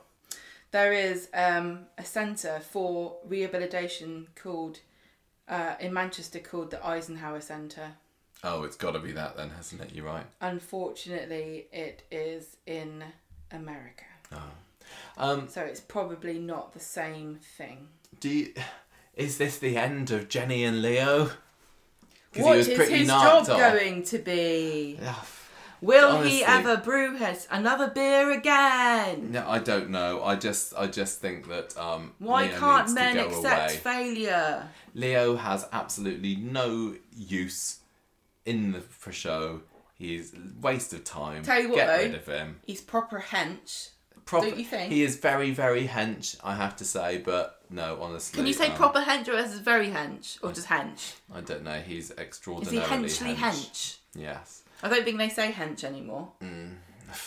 well, whatever. I, I, I, I, I, good for him for getting a few scenes, but you're still not made me feel anything towards him, and I don't know why Jenny is lumbered with this luggish lump of the Leo. Hench. So that just leaves the Fiz and Phil story, which wasn't particularly very much, but they're doing This a bit. too long. What is? This podcast. No, it's not. It's fine. It's too long. It's fine. Um, Fiz and Phil are planning their wedding in the cafe on Friday. Bernie's They're not managed to- having a wedding in the cafe. They're planning the wedding, Yes, that's what I said. but they're in the cafe. I know, but you make it sound like they're planning their Wedding. cafe cafe wedding. What, like Roy and Hayley had their wedding number one. that was so romantic. Bernie wangles herself an invite. Fiz is a bit mad. that was hilarious. It's, yeah. How I did- know if you ever plan a wedding, you'll know this happens. People invite themselves. Yeah, it's true. Um, anyway, she she also talks to Phil about a massive crack. But also, if anybody's having a wedding, can I come? I haven't been to a wedding, but we haven't, have we? Jolly long time. Anyone want to get married out there? anyone, anyone. along? Anyone on the south coast? Maybe we can travel. Um, she she says that there's a crack in the hall uh, in the lounge ceiling. So can you I please see like to my story. crack, please? Um, Shut up. Phil. Can you feel my crack in? No. And he then goes to back home to sort her out. No. He'll sort it out. Sorry, what? Don't tell me no. He's such a killjoy. Um, later on, he comes back into the um, cabin. He manages to find her there. I don't know how he knows that she's there. But he's all covered in um, milky caramel paint. And um, what happened was that he was trying to investigate this crack, made it worse, hole in the ceiling. He was trying to um, to, to reenact the, the classic Corrie waterbed scene with, with Derek and uh, and Reg and Maureen. It helps it if you're on screen. yeah, it just you just ended up with him covered in a few spots of paint. And it also went all over the wedding invites, which kind of sucks. They've got this whole huge, massive house. What are the chances that the wedding invites would be in the probably what square meter or two that this paint fell in? Anyway, Well, she tells Tyrone and Evelyn about this, and she moans, and then um, Tyrone offers that she can come and stay with them, and she laughs, and it's like, don't worry, I'll find somewhere in my mansion that's not covered in paint. I know she says I really want to plan my wedding, but I can't possibly do it with the house, all the building work going on. I think you probably could, Fiz, but never mind. It's just an excuse to get you back with some more She's time like, with "Oh, Tyrone, It takes so long to get to Cardiff and back. Tell you what, Sean and Beth were being, Beth? you know, unsurprisingly bitchy and nasty. Where Fiz Oh. was trying to angle, um, trying to wangle herself a, a, a place on their sofas or whatever, wasn't she? She was like, "Oh, anybody at the factory? Anybody want to um offer me a place to live? Uh, maybe?" And Sean's like, "Oh no, I can't. We're so full up at Eileen's house." And Beth's like, "Oh no, I can't because Peanut's got his got her extra room or something." Well, they were just being a bit mean. So yeah, of course, it just means that she winds up with Tyrone's house. And there was the funny little scene at the end of the episode where Evelyn's a little bit tiddly, isn't she? And um, f- f- I thought she said, "I'm not yeah, she does. That's right. Tyrone says you can stay, and she politely declines. But she's gonna be there. She's she's she'll be sleeping there Monday If you've night. got a house as enormous as Phil's house, which looks easily to have five bedrooms minimum, Hmm. and you and you're doing all of it at once, and there's nowhere to stay that isn't a building site, you're doing it wrong. You're doing it wrong, yeah. Yeah, house buying, you're doing it wrong. And that li- takes us to the end of this very whimsical street talk. yes, it was so whimsical and funny. It was great. I enjoyed it this week. We're not having the robot back. we are having the robot back. Let's have the robot back because we need to know what the robot thought of this week. We need to. Summer's robot. Who was your character of the week, please? Dirk. Okay, wasn't interesting in it. choice. He wasn't Pick in another it, one. but you, you can have it. Leo. Leo, Oh, you can oh, have right. Leo as your character of the week. Fine, whatever, Summer. I'm surprised you didn't pick your creator, Summer. Give her a bit of support to the home team, but okay, fine. Um, I prefer the old summer. oh yeah, that would make sense. Yeah, I'm gonna get Matilda Freeman back, maybe. No, no okay, chance. Okay, no, maybe not. Um, okay, um, what about you, Gemma? Do you have a character of the week this week? Toyah, Why? because I love her and I want to protect her. No, maybe it should be Leanne. She was the yeah. She didn't. Toy didn't need your protection. She's got Leanne. I think maybe Leanne. So, I'm sorry, Georgia Taylor. You give it to him, She's Ran, last listening. week. She, she's listening, going, What? What do I have to do Snatching to it get from my- character of the week? From my grasp again. I'm assuming there's going to be more drama next week with Imran's funeral.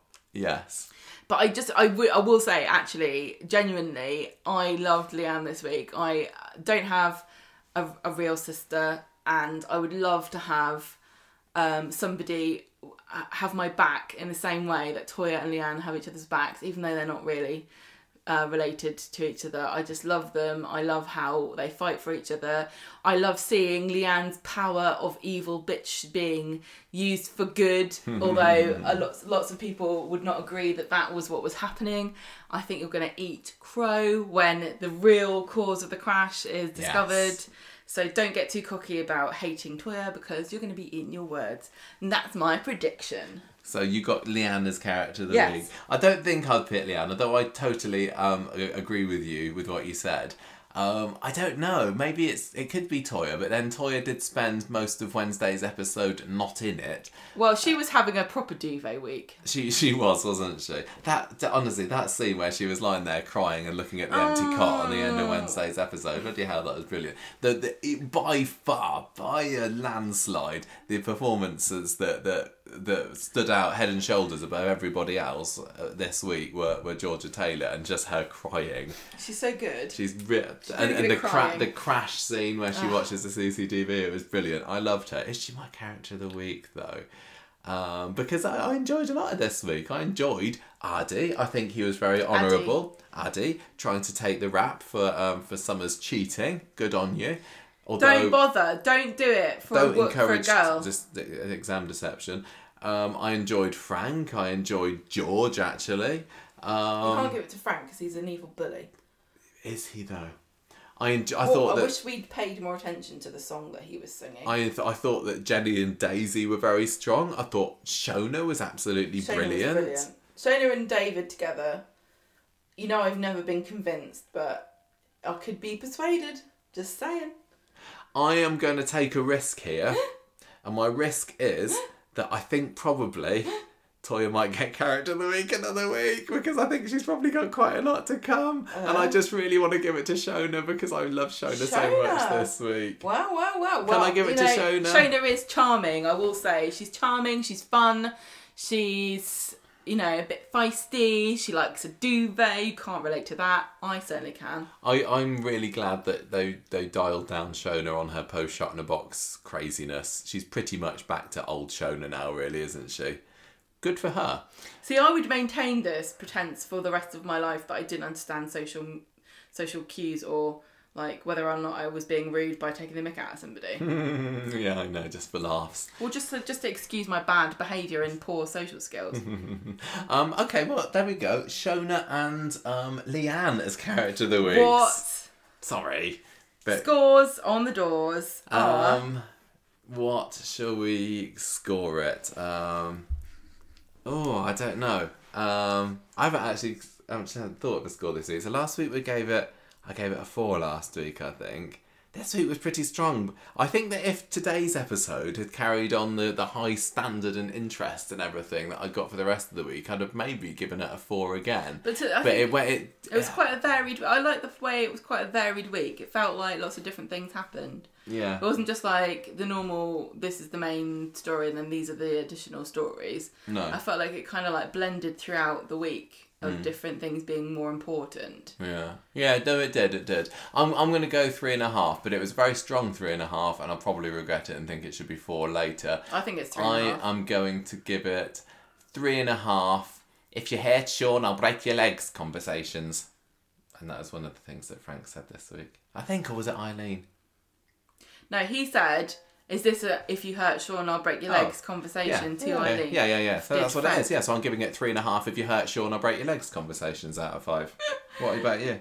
I thought one of the notes that you've put down is um, a, a s- you've put in slice of foot in mouth cake, which is what Sean said to Eileen, but I thought it said slice of fruit in mouth cake. No. what are you scoring it? I'm gonna score it three and a half sympathy lasagnas. Nice. Yeah, because you might not want to eat a whole one. No, definitely not. Um, Summers Robot, do you have a score for this week?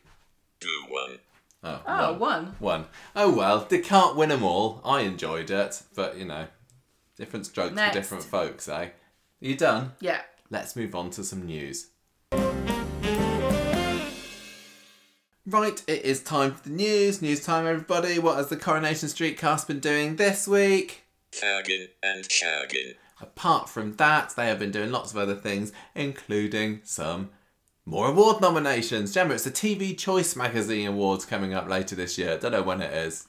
September ish, maybe. I don't know. But you've got a couple of votes, uh, a couple of months now to put your votes in for TV Choice Magazine When Awards. TV Choice magazine going to cover the Conversation Street Awards? I don't know, but until We cover their stupid awards. we do, don't we? I mean, highly respected awards that everybody wants to win. they totally do. Well, there's some good, some good, um, good actors. I think there's a who. really nice I'll long list you. this this year.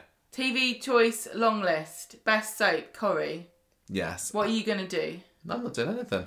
Best soap actress male, Chris Gascoigne, Alan actress male. and Charlie de Melo. Best soap actress female, Carly, Sally, Carly, Carly Salmon. Oh, I've written this wrong. eh? Carly Salmon. Carly Salmon. Is that her? Um, That's her real name, and Sally Carman's her stage name. She's like, no one will take me seriously when I'm called Carly Salmon. I think that that's maybe her. Um, yeah, her pseudonym for her after hours activities. oh, okay. Don't need to press that button again.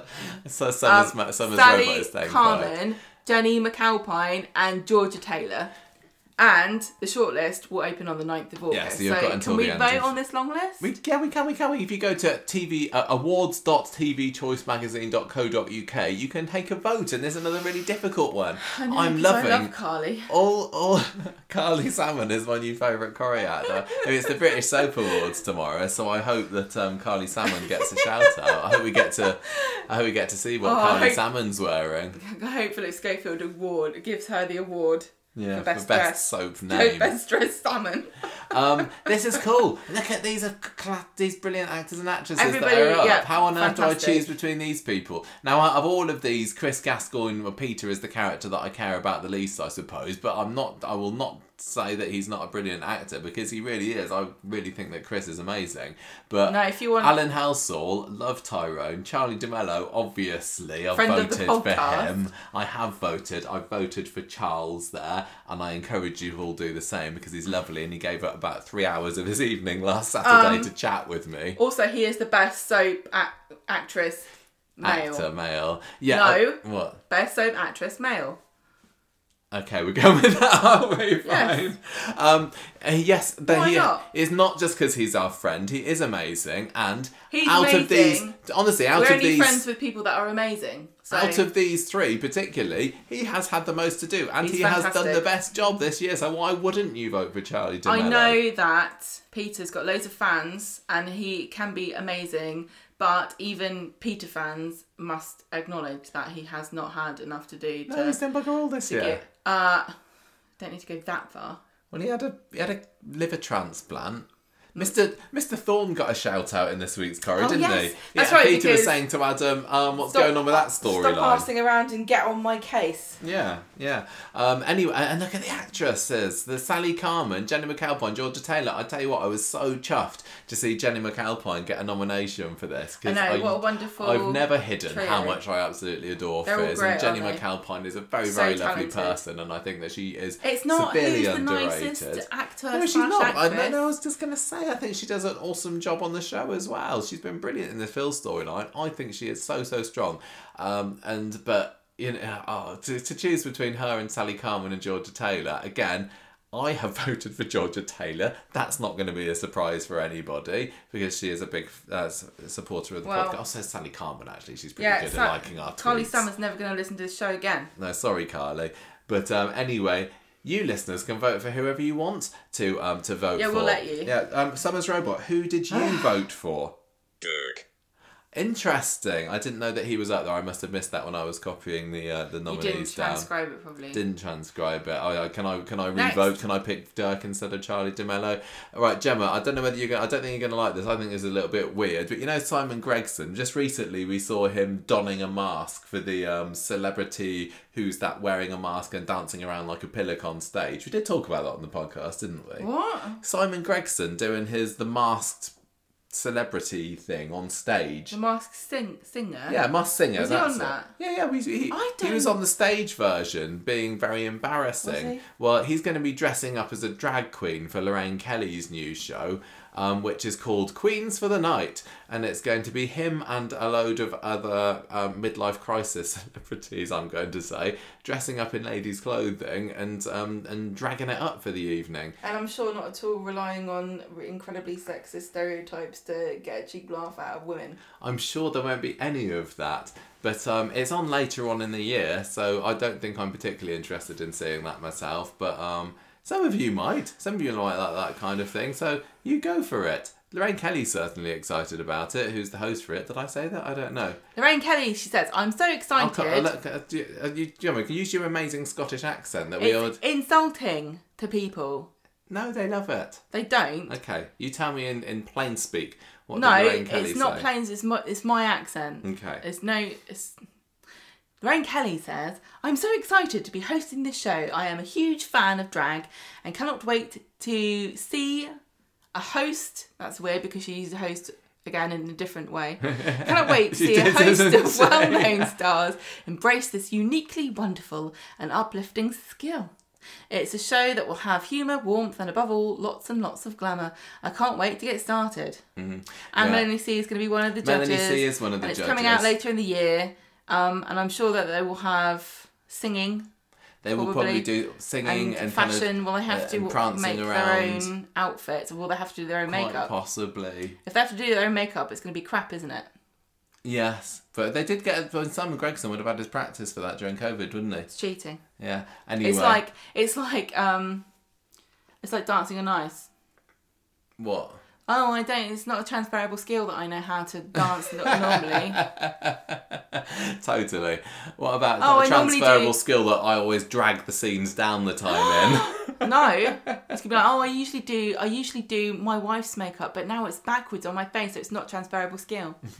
anyway, yeah. Uh, as you can maybe tell, we're not particularly fans of that brand no, of entertainment. that's not. no, That's not true. Oh, What do you mean brand of entertainment? Well, we just not not we don't not. I don't like reality shows about people. mm, Celeb- I don't like celebrity reality shows No, we're not a big fan of them. But anyway, unless uh, somebody I actually happening. like is in it. it's happening. Well, Melanie C's in this. You don't hate her. Um, no, I do hate her. don't. Can I say? Can I say a rude word begin with W? Um, I don't know. What? No. We'll get ready with the bleep button because she said that people that believe in UFOs are wankers, Oh, and I can't took that. to I took bleep that that. personally I can't be bothered to because read UFOs that. are real. Did she say that? Yeah, Oh. Um. Okay. this is like when I was talking to Sally Ann Matthews about ghosts, and she was like, "You don't believe in ghosts, do you? Like, are you mad?" Um. I'm like- Okay.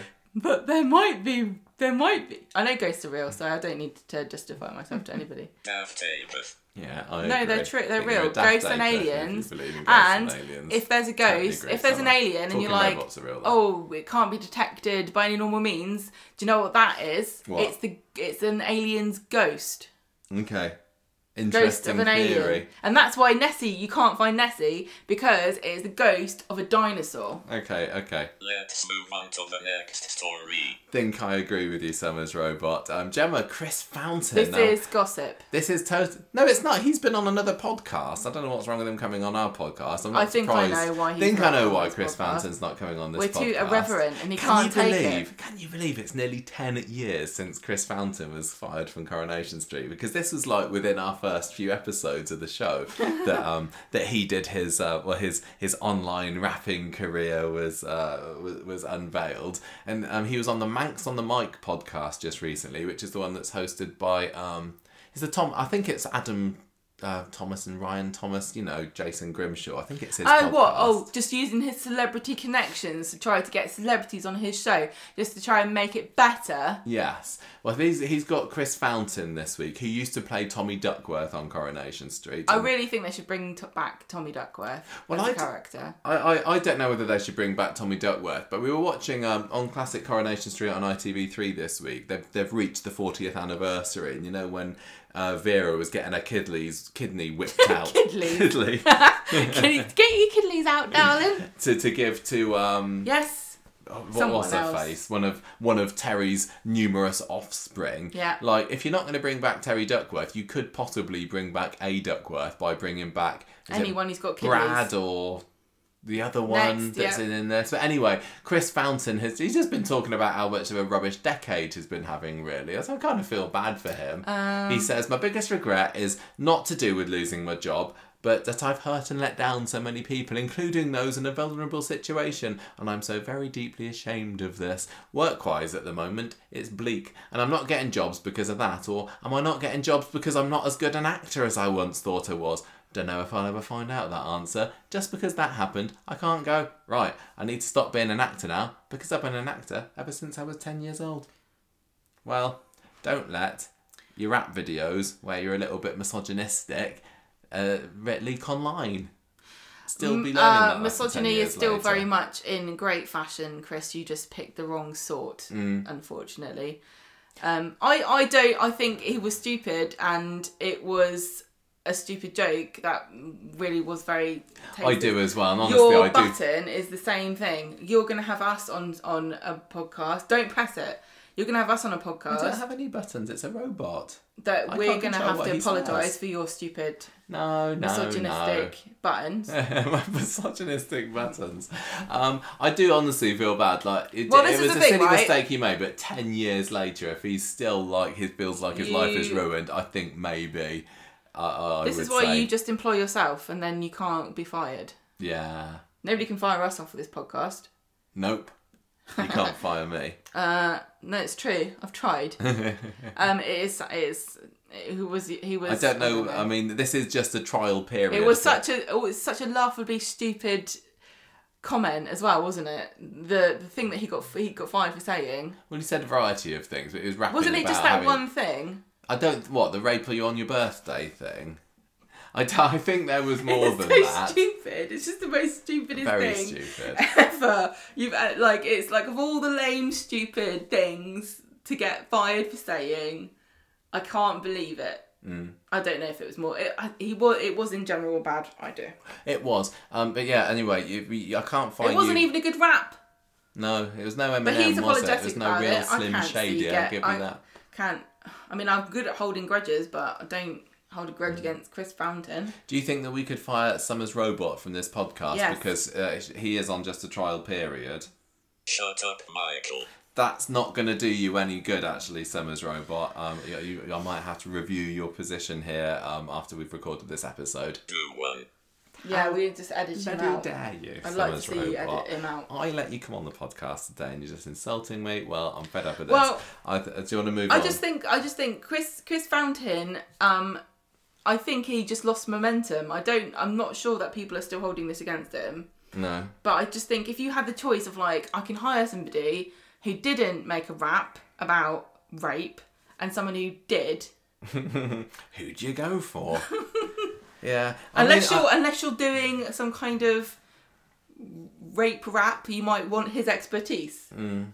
I think the part of the problem is as well. Tommy Duckworth wasn't that great a character, was he? I'm and not- when I he left, I wasn't like, oh no. It's not like you know maybe other characters, sorry, other actors that we've actually quite enjoyed, and they had their contracts terminated at Coronation Street, and I'm like, oh, that's kind of a shame that Nobody that was sad. Nobody was. Nobody was traumatized that Tommy Duckworth No, didn't fulfill his. and nobody was begging for a recast of Tommy Duckworth either.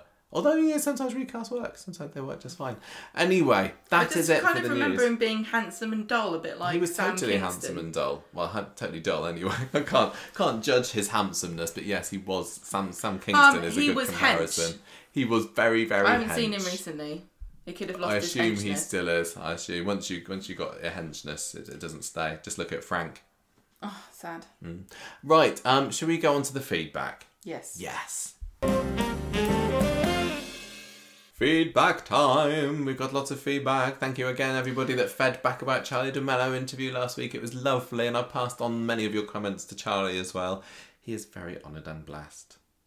Please don't forget to constantly praise Charlie de Melo on Twitter or via us because we love him. Yes, he needs to be told. Yeah. Definitely.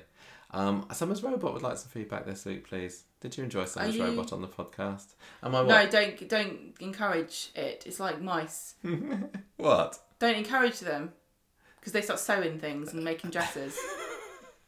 Um, last week's Coronation Street was an epic big week, and I was very interested to find out Oh, how our. Facebook minions would be voting. oh. Facebook minions. They ended up scoring at 4.07 out of 5, which is, yeah, not too bad. Not could high, have been Could. Mm. have been higher, yeah. Um, but, you know, it got lots of fours and four and a halves, but also some less than fours, which is what dragged it down. But um, People anyway. just sad that Imran died. Well, yes, exactly. I really How can't can believe it every time I say it. It's like, is this the reality that I'm living in? Yeah, and I can't believe it. Inflation, gas prices, war, Imran's dead. I got fill-in, fell out. Yep, we are It's in. really hot. It's just the worst. We are in a post Imran society We are. situation, and you know what those letters spell. I'll leave you to think about that one. Judith gave last week's episodes four times as long to get home from the police station via a very circuitous route around Manchester out of five. Christina scored at four and a half deleted voicemails, which doesn't make you look guilty at all out of five. That's a very good point. that hasn't come up this week, has it? Get the Um, forensic chaps on. What's on going to go on with that? I've totally forgotten about that. Ricky was my pick of the week this week. Ricky was my picky, and um, that was that. He gave it four never before mentioned in 25 years Battersby cousins out of five. Huzzah! Thank you everybody for voting in our poll. Please tell Michael to take this robot out back and shoot it. Do one. Yeah, I agree, Gemma. I think that Summer's Robot is lovely. I have got a comment first from J.A. This is a YouTube comment this Ja. week. Ja, Ja. it means yes in German. Ja. And what does ja have to, uh, will have to say this week? Hello, you lovely people. Hello. That's nice. I live in New York. I s- Well, that's just rubbing it in, isn't it? That's just showing off. I bet JA is very jealous about us living in Southampton. We live in quaint, jolly old England. Hmm. So how about that? We're connected through the Titanic, aren't we? yeah, we are. We never quite got there. No. I started watching British soaps with EastEnders when it first aired here from episode one. Wow. Anyway, during COVID, with time on my hands, I began watching Coronation Street and Emmerdale in February 2021. I watch all three shows on BritBox. Again, we've said Can it before. How on earth do you watch all of the soaps? I don't know how anyone has enough time BritBox. in their week to be able to do Pay this. us. Um, I found your Charlie de Melo interview this weekend. That's what brought me here. All I can say is, wow, what a down to earth, articulate man he is. Oh, I thought and what a great me. interviewer you are. Thanks. I just spent the last two and a half hours listening to this recap. Oh, so this was posted on our Street Talk um, video for, for JA last is never going to hear this because we don't put the feedback on YouTube.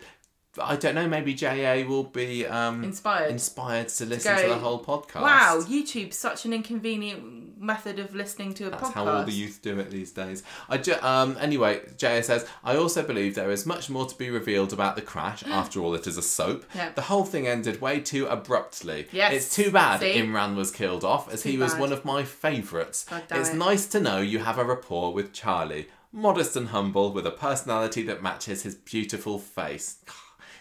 Big head again, come on. That says a lot. Anyway, I look forward to your next where's- post. Here it is. Where's my praise? What's all this? This is load of crap. This is just about you and Charlie and how great you are. You weren't in the interview. If you'd like to say something lovely about Gemma, please do. I am fishing. She totally is fishing. No, don't bother. Don't bother. I don't care. this one, I don't know whether you, this is a long bit of feedback, Gemma. Yeah, we're more than Okay. welcome to read it if you want to. But this is from Chris, who went on the Corrie tour last Sunday with Mark Llewellyn, and we've been advertising We this a little bit on the plug this. podcast recently. We're giving a anything. Mark Llewellyn gets involved with to do with Corrie, you would be silly to miss out on it if you have the chance to go. Affirmative. Yep, Summers Robot agrees with this as well. So Chris went on the tour. Gemma, would you like? Have you read this one? Have you seen this email yet? Yes. Well, would you like to read out what Chris has got to say? Is Chris a lady or a dude? Dude. Dude Chris says, Yesterday I was one of a coachload of similarly Corrie obsessed punters gathered together for Mark Llewellyn's tour of the street or streets offset filming locations. It had been organised as part of a fundraiser for Willow Wood Hospice and it was from their car park that we started our outing. Straight away, let's give credit and gratitude to Robert's Travel of Oldham who provided the vehicle free of charge and to Rob the driver himself who took good care of us and especially looked after some less mobile and more senior Don't rob the driver, especially if they're doing it for charity. They're like, look, give us the money, it's for the hospice. um, and especially looked after some of the less mobile and more senior members of the party. It wouldn't be possible to cram all the details of an eight hour adventure, eight hours, everybody. And how much was this? Like 30 quid? 20? 40. It was pretty cheap. Forty pound jewels. For eight hours, Yes. um, uh, it wouldn't be possible to cram all the details into a brief email, but here, as far as I can remember, some of the highlights. First stop, Victoria Park, a place very dear to the heart of Tony Warren, to see a blue plaque commemorating his life, and I also stopped outside Tony's house, as something of a grammar pendant. he doesn't say that. What is it? Pe- Pedant. pedant. Yeah, that's right. Like peasant, but like annoying. Peasants can be quite annoying. Um, I was pleased. Always coming to I me for always- arms. I don't. This is the trouble with me. I I spend so ti much time, much of my life alone reading things. I don't know how to say anything properly. so he's a grammar peasant. He was pleased that Mark mentioned having once quizzed Mr. Warren about the absence of an apostrophe anywhere in Rover's return. The reason was that Tony was simply crap at punctuation. Have you seen my autobiography? He said, referring to the similarly apostrophe free. I was Ena Sharples' father. That's quite funny That because we've funny. talked about that, haven't we? Yeah. And how scandalous it is. Mark told us about how the Granada TV company was formed, a little bit of history behind the brothers who created it, and the perhaps ethically suspect manner of the deals they made to secure the land for the studios and offices. He knows so much, but if you want to find out more for yourself, you have to get along to his next event. That's what we've been saying. He We- knows his stuff, does Mark? We stopped at the church used for Hayley and Roy's wedding, and we were fil- treated to a tape recording by the Hez herself, What? describing the filming process and discussing the social changes affected by her storylines. As we drove around Greater Manchester, Mark pointed out a number of civic buildings which had been used as locations for notable weddings, council meetings, trials, and the likes. And the like. Mm-hmm. the centrepiece of the tour was always going to be our trip to the street, of course. I'd been before, but would never miss the opportunity to go again. Our guide was very engaging, enthusiastic, and kept everyone feeling very much involved and included, although her script did contain a number of factual inaccuracies, which Mark very discreetly and diplomatically corrected for her afterwards, away from the rest of the party. To be fair, she was about 20 and couldn't be expected to have spotted errors relating to events on a telly show that was running 40 years before she was born. There were no mi- major additions to the Corrie set from the last time I saw it, so instead I looked for the little details like this. I noticed in the cabin window about a missing cat with a fondness for hats, Oh yes, which is a picture has sent that us you some haven't photos as well. copied. After the official tour, we had an hour's free time to wander around Salford Quays before returning to the coach, which was parked up outside a swanky restaurant, which I think was the one where Sophie briefly had a job as manager. Oh, so this that was would be the um, Alchemist. Alchemist. Yeah, probably would have been. Um, in spite of having had no previous administration experience aside from hanging around her dad's garage carrying a clipboard. we visited a couple of locations used for previous incarnations of the opening credits, one of which was right next to the Chimney Pot Park, better known to you and me as the Red Rec or the Red Bricks Recreation Ground. Here, Mark told us a little about how those opening credits have been created, reminding us of some notable Red Rec storylines, where you go, Mark, and let us into a whole host of trade secrets relating to the filming process. In the middle of the day, we were joined on the coach by an unexpected guest, the very lovely Hayley Cartwright, aka Hazel, the street celebrant, who told us lots about the stories in which she'd been involved, including various weddings, naming ceremonies, and of course, that Cad Lewis's cremation. That was classic. I love that story. That that scene. I mean. We visited the most used Corrie Church, St Mary's, where all manner of legendary services had taken place, and the actual vicar let us in to look around.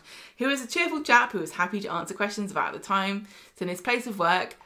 The times his place of work had been turned into a film studio and didn't look at all as if he'd been doing smack all morning, but I was too polite to ask.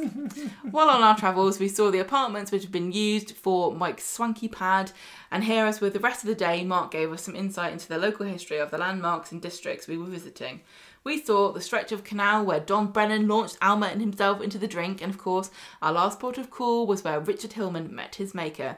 It will be fascinating to rewatch those scenes now with greater knowledge of the route taken and the technical and legal restrictions that had to be negotiated to create the final product. I think that's a kind of similar experience to what we had because fairly early on in the podcast days, we went on that taxi tour of uh, Coronation Street Llewellyn. locations. No, that wasn't Mark, but it definitely got us to imagine and see the the, the the locations in a different place, and even going down there to um Ashton, Ashton, where it was it the, the canal basin where the uh, the uh, the smash There's a took museum. place. Yeah, there's a museum and everything, but To Richard Hillman. when when we rewatch the scenes, we think, oh yeah, we know exactly. I know, it does make it a bit funny, different. yeah. Um, sorry, this has turned into something of an epic, but we saw so much and Mark provided such a lot of information and insight that it wouldn't have done it justice to condense it down any further. And I'm sure I've forgotten loads already anyway. Every seat on the bus was filled. I'm so glad to hear that. I'm really, really glad to hear that. Yeah. And it gladdened the heart to see that there's a market for specialised and niche activity like this, especially for the benefit of such a good cause. The hospice looked like a lovely place where they do absolutely essential work, and the staff cope very well when a bus full of telly train spotter types suddenly rocked up at 5 pm, all needing the toilet. What a good story. Thank, Thank you, Chris. Chris. I, I, yeah, I must enjoyed admit I'm a little bit jealous that. I wasn't there, but it was really nice to hear so about good. it. Mark is such a fantastic, wonderful fountain of knowledge about coronations. He's so he just knows it all, does it inside out. He's so great. We've Yeah. met him a few times. yeah, yeah, he's, Um, he's really he's cool. just wonderful, Really and also guy. Mm-hmm. Willow Wood Hospice, a great place. Um, we that was also where um the Bet Lynch jewelry was auction last auctioned yeah, yeah. for. So earlier this year or was it last year? Must very good cause and a very fun day. It sounds Yes, thank you very And much. it's for like I felt like us. I was sitting on your shoulder, Me going, oh, "Wish I was really here." Um, Rebecca has written in with her feedback on last week's Coronation Street and said, Overall, I enjoyed this year's Britain's Got Talent Week. I like that they concentrated on the Abi story and didn't feature any of the others. I loved Leanne this week, standing up for Toyah and being there for her. Yeah. I liked Imran saving Toyah, and that was a nice moment. I have No. a feeling that the whole Abi trying to abduct Alfie will be swept under the carpet. Yes. Unless someone finds a fake passport, although I'm pleased it looks like Abi and Kevin are now back together for some reason he's never stopped loving her. probably to do his washing. um, I feel like we've really smeared um, Kevin Webster's character and um, yeah, practical. it's a catchphrase for the podcast now, isn't it? Wash me pants. Yeah, even Summer's robot has picked this up. Um, yeah, it's funny. Like it feels like because this neither well Kevin wasn't in this week at all, was he? And Abi No. only had that scene. I think that they've got had plenty of time to burn these uh, passports, and if they do end up getting caught with them, well, it's their own Well, fault. I will basically. definitely forgive Abi if she's on Toyah's side and she I helps she her be. to like raise Alfie. That's the perfect ending to this for me because I don't like two of my favourites being at loggerheads. Um, Like, like stop you, fighting. Like you, Now Michael, kiss. Rebecca says. What? I really, really want there to be another reason that Imran dies, is it's just very out of character that Toyah just slammed the car into It the is very building. out of character. It is, and I'm glad that the characters on the street were saying that this week because so often in these situations people just say, "Oh yeah, of course that this person would have done this completely out of character thing," but enough people were saying, "Hang on a minute, this doesn't sound right this week." that Wait makes a me minute. think there is more to this than meets the eye. Um, Rebecca continues, okay, she's angry that Imran lied and that she probably will lose Elsie again, but really, hmm. I like the flashbacks, but I also understand why some people wouldn't, as a la Horror Nation Street, it wasn't very Corrie. I'm going. Well, if you can just if you can go back to like not even a few months ago and say it was like in the show before, Hmm. maybe it is a bit Corrie. Very true. Um, I'm going to guess that Toyah won't live with the guilt and come to the realization that Alfie will be better off with Abi, and so Toyah will be left with nothing again. I love the scene with Toyah and Alfie in the hospital. Georgia smashed that scene. I would have liked some Jubilee stuff too. Possibly could have happened on Friday as a standalone episode. It might have had uh, had a little bit on Monday, but it'd feel just like the Jubilee had finished, and it would be a little bit weird. Everyone's over it now. They're totally over it. Yeah. My final comment is I think Toyah will be arrested, but like you said, the first or second people to be accused eventually don't do it. This is exactly how real life police work ha- works as well. Yeah, totally. The police are like never the first person you suspect. Yeah, that's just how it works. Common police It's like knowledge. it's never in the, it's always the last place you look. Yeah, yeah, exactly. So He's always the last person you arrest. What done yeah, it literally is. Um, I think Michael is onto something with the whiskey, but I think the black car is a red herring. oh Is it not a black herring? no, it's a red herring car. Possibly the shock of the crash, coupled with the scaffolding dropping, might have caused whatever was put in the whiskey to trigger, trigger a reaction early. I also think Adam is suspicious too, as why was he in the trailer? And he does like his whiskey. Maybe the red herring was put in, under the seat of Imran's car Yes. by a disgruntled client, and the stench hit them both as they were driving, and, and Toyah passed out and hit the wall. That was just like, and here's a throwback for you, when Maud Grimes left the corner shop and she left that fish in the counter so that when Exactly. Fred took over it, it stunk out the shop. It's hilarious Thank you. and and I plausible. Sorry about the long rambling. It's been a heavy week, says Rebecca. Also sad to see Imran go. Charlie will be missed. However, character of the week is Toyah, and I'll give it four and a half times Leanne stood up for Toyah Ooh. out of five. I feel really bad that we didn't give Toyah character of the week. I think we're gonna get. I think we're gonna get moaned at. I think I think she's going to. not going to talk to us again. I think she, that she's going to say, No favourites. guys, why didn't you give me character of the week? And she'll be, she'll be kind of like, hmm, hmm, hmm. but I think inside that she'll She'd know. be mad. But you know that kind of attitude. I'm going to give it to Carly Salmon. Carly salmon. I love this. My new favourite Corrie actor. Um, brackets female. Yes. Nancy, Gemma, over to you. I did not want anyone to get hurt, even though I knew it was inevitable. This sounds like um, a hostage letter, Nancy. You're right. she says, I knew how tragic this would be because they did not celebrate Toyah's birthday. Once the crash happened and Imran died, I was upset because it was sudden. I loved the Toyah and Leanne scenes. See, I think if they'd celebrated Toyah's birthday, it would have made it even more tragic when it happened. 'cause it's like, oh, they were so happy just a few days before, and now he's been splattered. Yeah, and then um, Toyah could have like stood over his corpse and gone "Meh," with a party pooper. She could, couldn't she? What's a party pooper?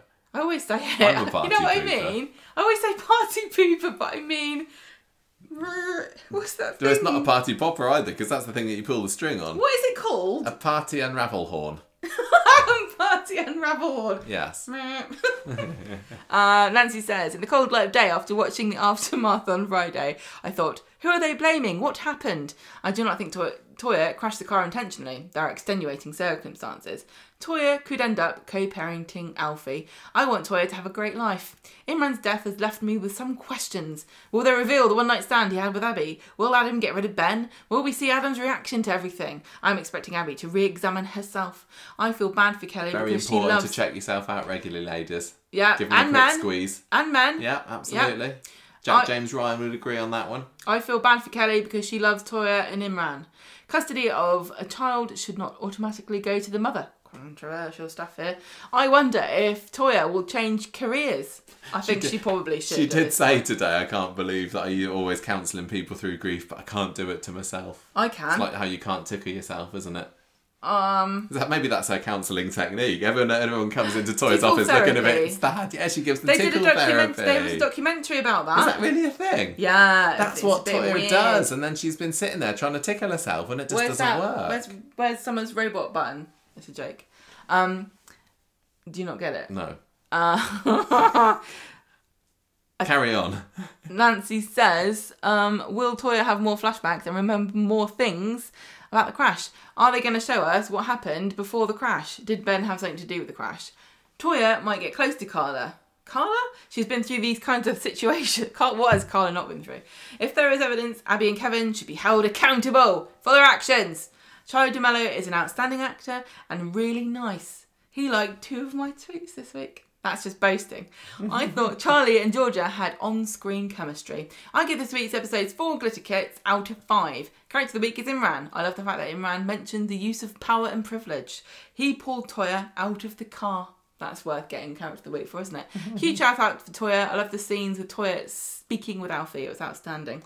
Thank you, Nancy. Thank you, Nancy. There's some fun stuff in there. Yes, thank you very much. And we will finish this podcast off with Nicole. Nicole's like, don't Nicole, don't watch anymore. Th- th- This is the theme of this message because she says, well, she is watching. She's just a bit behind. She That's says what I she mean. wants Like, to. don't catch up. Oh, never, yeah. never, never watch this anymore. gets, gets quite funny. Thought I'd check in with you guys. I'm so far behind with Corrie and the podcast. Mm.